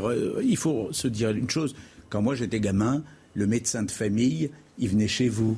Ça n'existe plus, ça c'est vrai que ça n'existe plus. Il venait à domicile, il faisait des visites. C'est fini. Donc les gens. Ils n'avaient pas de vie privée. Ils n'avaient pas, ils n'avaient pas de vie. Ils avaient un côté vocationnel. Très payé, mais ils n'avaient pas de vie. Aujourd'hui, il y a un rééquilibrage, mm. on le sait bien. Donc c'est vrai que les gens vont vers l'hôpital presque avant d'aller vers le médecin. Mais encore faut-il qu'à l'hôpital, on rende le pouvoir au médecin, on veille à ce que ces professions difficiles, pénibles, où vous côtoyez la mort tous les jours, soient des professions rémunérées correctement. Alors, il, nous reste un peu plus de cinq minutes avant la, fin de cette émission. Euh, je souhaiterais qu'on parle sécurité pour, euh, pour conclure, et notamment euh, après ce week-end marqué par ces, plusieurs agressions au couteau. à Angers, particulièrement, un homme de 32 ans est soupçonné d'avoir tué trois jeunes gens, dont un mineur de 16 ans, des coups de couteau. Il a été mis en, examen dimanche soir. Il a été placé en, en détention. Je vous propose d'écouter la réaction de Mathieu Vallet. C'est le porte-parole syndicat indépendant, commissaire de police. Ce qui est inquiétant dans cette affaire, qui pour moi est un fait d'insécurité, pas un fait divers, parce qu'on euh, ne peut pas minimiser la mort euh, d'une femme ou d'un homme, c'est que aujourd'hui, les gens n'ont plus peur de rien et n'ont plus de limite. On peut tuer une personne pour un téléphone portable, pour un regard à croisée, pour une dispute à la récréation, pour un motif futile. C'est ça l'ensauvagement. C'est que normalement on est une société civilisée dans laquelle il y a des normes, il y a des règles, et qu'aujourd'hui beaucoup les outrepassent et se croient tout permis jusqu'à tuer quelqu'un où en fait euh, la mort d'autrui n'impressionne plus personne. Et on le voit que c'est de plus en plus jeune d'ailleurs et de plus en plus violent. Il faut une peur de la réponse pénale qui soit forte. Parce que sinon, si les gens n'ont pas la certitude que si les règles ne sont pas respectées, ils iront en prison, je parle, lorsqu'on porte atteinte à la vie ou à l'intégrité des gens, à ce moment-là, on n'y arrivera pas. Ludovine de la Rochère, cette terrible affaire euh, à Angers un fait divers ou un fait d'insécurité, comme le disait Mathieu Vallet Je dirais que c'est plus qu'un fait hmm. d'insécurité, parce qu'en réalité, c'est révélateur. Euh, euh, c'est euh, en quelques semaines le, la énième tragédie. Hmm. à l'arme blanche, d'ailleurs, il y a aussi une méthode qui est très récurrente. Et c'est nouveau, ça, le couteau, effectivement. Et on nous dit il est déséquilibré, un problème de psychiatrie. Enfin, à peu près systématiquement, il y a, je mets des gros guillemets, une raison. Et puis en réalité, quand on regarde de plus près, c'est une personne qui n'est absolument pas intégrée. C'est une personne qui posait problème, une personne qui a un casier judiciaire. Enfin, je ne parle pas de ce cas-là en particulier, mais d'une manière générale, on retrouve toujours les mêmes profils. Et c'est un, un, petit peu comme le système de santé. On a l'impression que le gouvernement reste les bras ballants avec une forme de déni. C'est question d'ailleurs Emmanuel euh, Macron le 14 juillet n'en a pas dit un seul mot, comme si on n'était mm. pas dans une situation mm. inquiétante sur la santé et sur la sécurité. Euh, il était avec des propos très iréniques. Et donc on a l'impression euh, qu'il le regarde, il regarde ces faits, cette tragédie, les bras ballants finalement sans intervenir, sans changer de logiciel. Euh, là non plus, là aussi, pardon, il faut changer de paradigme. Euh, et euh, il doit y avoir, avec les personnes qui en sont les experts, les connaisseurs, et j'allais dire sans tabou, mhm. et en osant tout aborder, il doit y avoir un travail de fond, un travail innovant et inédit qui finalement n'a pas été connu. On est toujours dans les mêmes logiques, les mêmes hauts fonctionnaires, aux mêmes places. J'ai rien du tout contre les hauts fonctionnaires, mais le fait est qu'il faut changer d'esprit. C'est une évidence. Alors, vous parliez du profil du suspect. Alors, le, suspect, c'est un réfugié politique soudanais. Il est est en situation régulière, mais effectivement, il est connu euh, des services de police.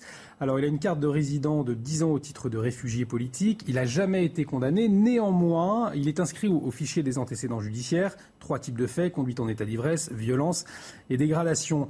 Euh, ça pose, Roger Carucci, là aussi la, la question de ce statut de réfugié politique Est-ce qu'il ça, ça pose, ça pose pas seulement hmm. parce que tous les délinquants ne sont pas par définition des réfugiés politiques, mais euh, ça pose plusieurs sujets. Un, le premier sujet qui est très clair, c'est le lien entre l'action de la police et la répression par la justice.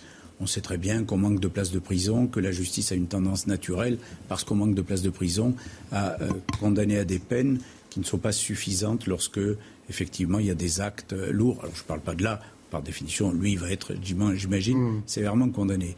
Deuxième élément, moi, j'ai porté au Sénat donc, comme le Sénat est devenu le centre du monde, je pense que maintenant nos textes vont être approuvés. J'ai porté il y a 3-4 ans une réforme du droit d'asile. Je souhaite qu'on soit beaucoup plus rigoureux sur l'attribution du statut de mmh. réfugié politique. On peut l'attribuer, c'est l'honneur de la France d'avoir un droit d'asile, mais on a quand même le droit de regarder de plus près qui peut rentrer, qui ne peut pas rentrer sur le territoire national. Enfin, j'entends euh, M. Darmanin, le ministre de l'Intérieur, dire que dorénavant, tout étranger qui aurait ou qui commettrait des délits sur le territoire national sera expulsé vers son territoire d'origine. On verra comment cela se pratique dans les mois qui viennent. Mais tout à l'heure, je disais, il y a une course-poursuite entre euh, l'hôpital et l'état de santé mmh. français. Il y a une course-poursuite entre le niveau de la sécurité, l'augmentation des effectifs de police et la délinquance qui est de plus en plus violente, de plus en plus jeune, de plus en plus dure. Et dans cette course-poursuite, il faut savoir si c'est l'état de droit qui va l'emporter ou si c'est la violence. Eduardo Riancipel, il faut effectivement plus de rigueur euh, sur, à propos du, du statut de réfugié politique quand on voit ce qui s'est passé à Angers nous sommes dans une affaire de meurtre. J'ai été choqué par cette affaire quand je l'ai apprise. Je n'en croyais pas mes yeux. Trois jeunes gens euh, tués au couteau pour une histoire mm. Absurde de, tapage nocturne. Moi, franchement, je suis choqué. Euh, et, je crois que j'ai envie d'être dans la retenue. J'ai envie d'être dans la retenue parce que je, ne sais pas euh, si on doit tirer des conséquences, des conclusions sur euh, euh, la politique en matière de, réfugiés politiques, d'asile ou en matière de lutte contre la délinquance. Je veux dire, si j'essaye d'être rationnel, qui est quand même le minimum qu'on doit quand même attendre d'un responsable et d'un dirigeant politique, c'est de regarder les choses aussi rationnellement. Dans la durée, les homicides, les meurtres en France restent assez stables, entre 800 et 900 par an dont je rappelle une femme, 125 ou 130 femmes sont tuées tous les ans parmi ces 800 ou 900 euh, par les coups de son conjoint. Donc moi je crois qu'on a des problèmes réels, la sécurité reste euh, une priorité, du gouvernement et il faut lutter contre cette délinquance et, baisser le niveau de, cette tension dans la société. a pas Un grand merci. On, arrive malheureusement au terme de, cette émission, au terme de la belle équipe. Merci à vous, Ludovine de la Rochère. Merci, Eduardo Riancipel. Merci, Roger Carucci, euh, d'avoir euh, passé 1h30 en notre compagnie pour débriefer tous ces sujets d'actualité. L'actualité qui continue justement avec Punchline et Patrice Boisfer à suivre. Merci de votre fidélité.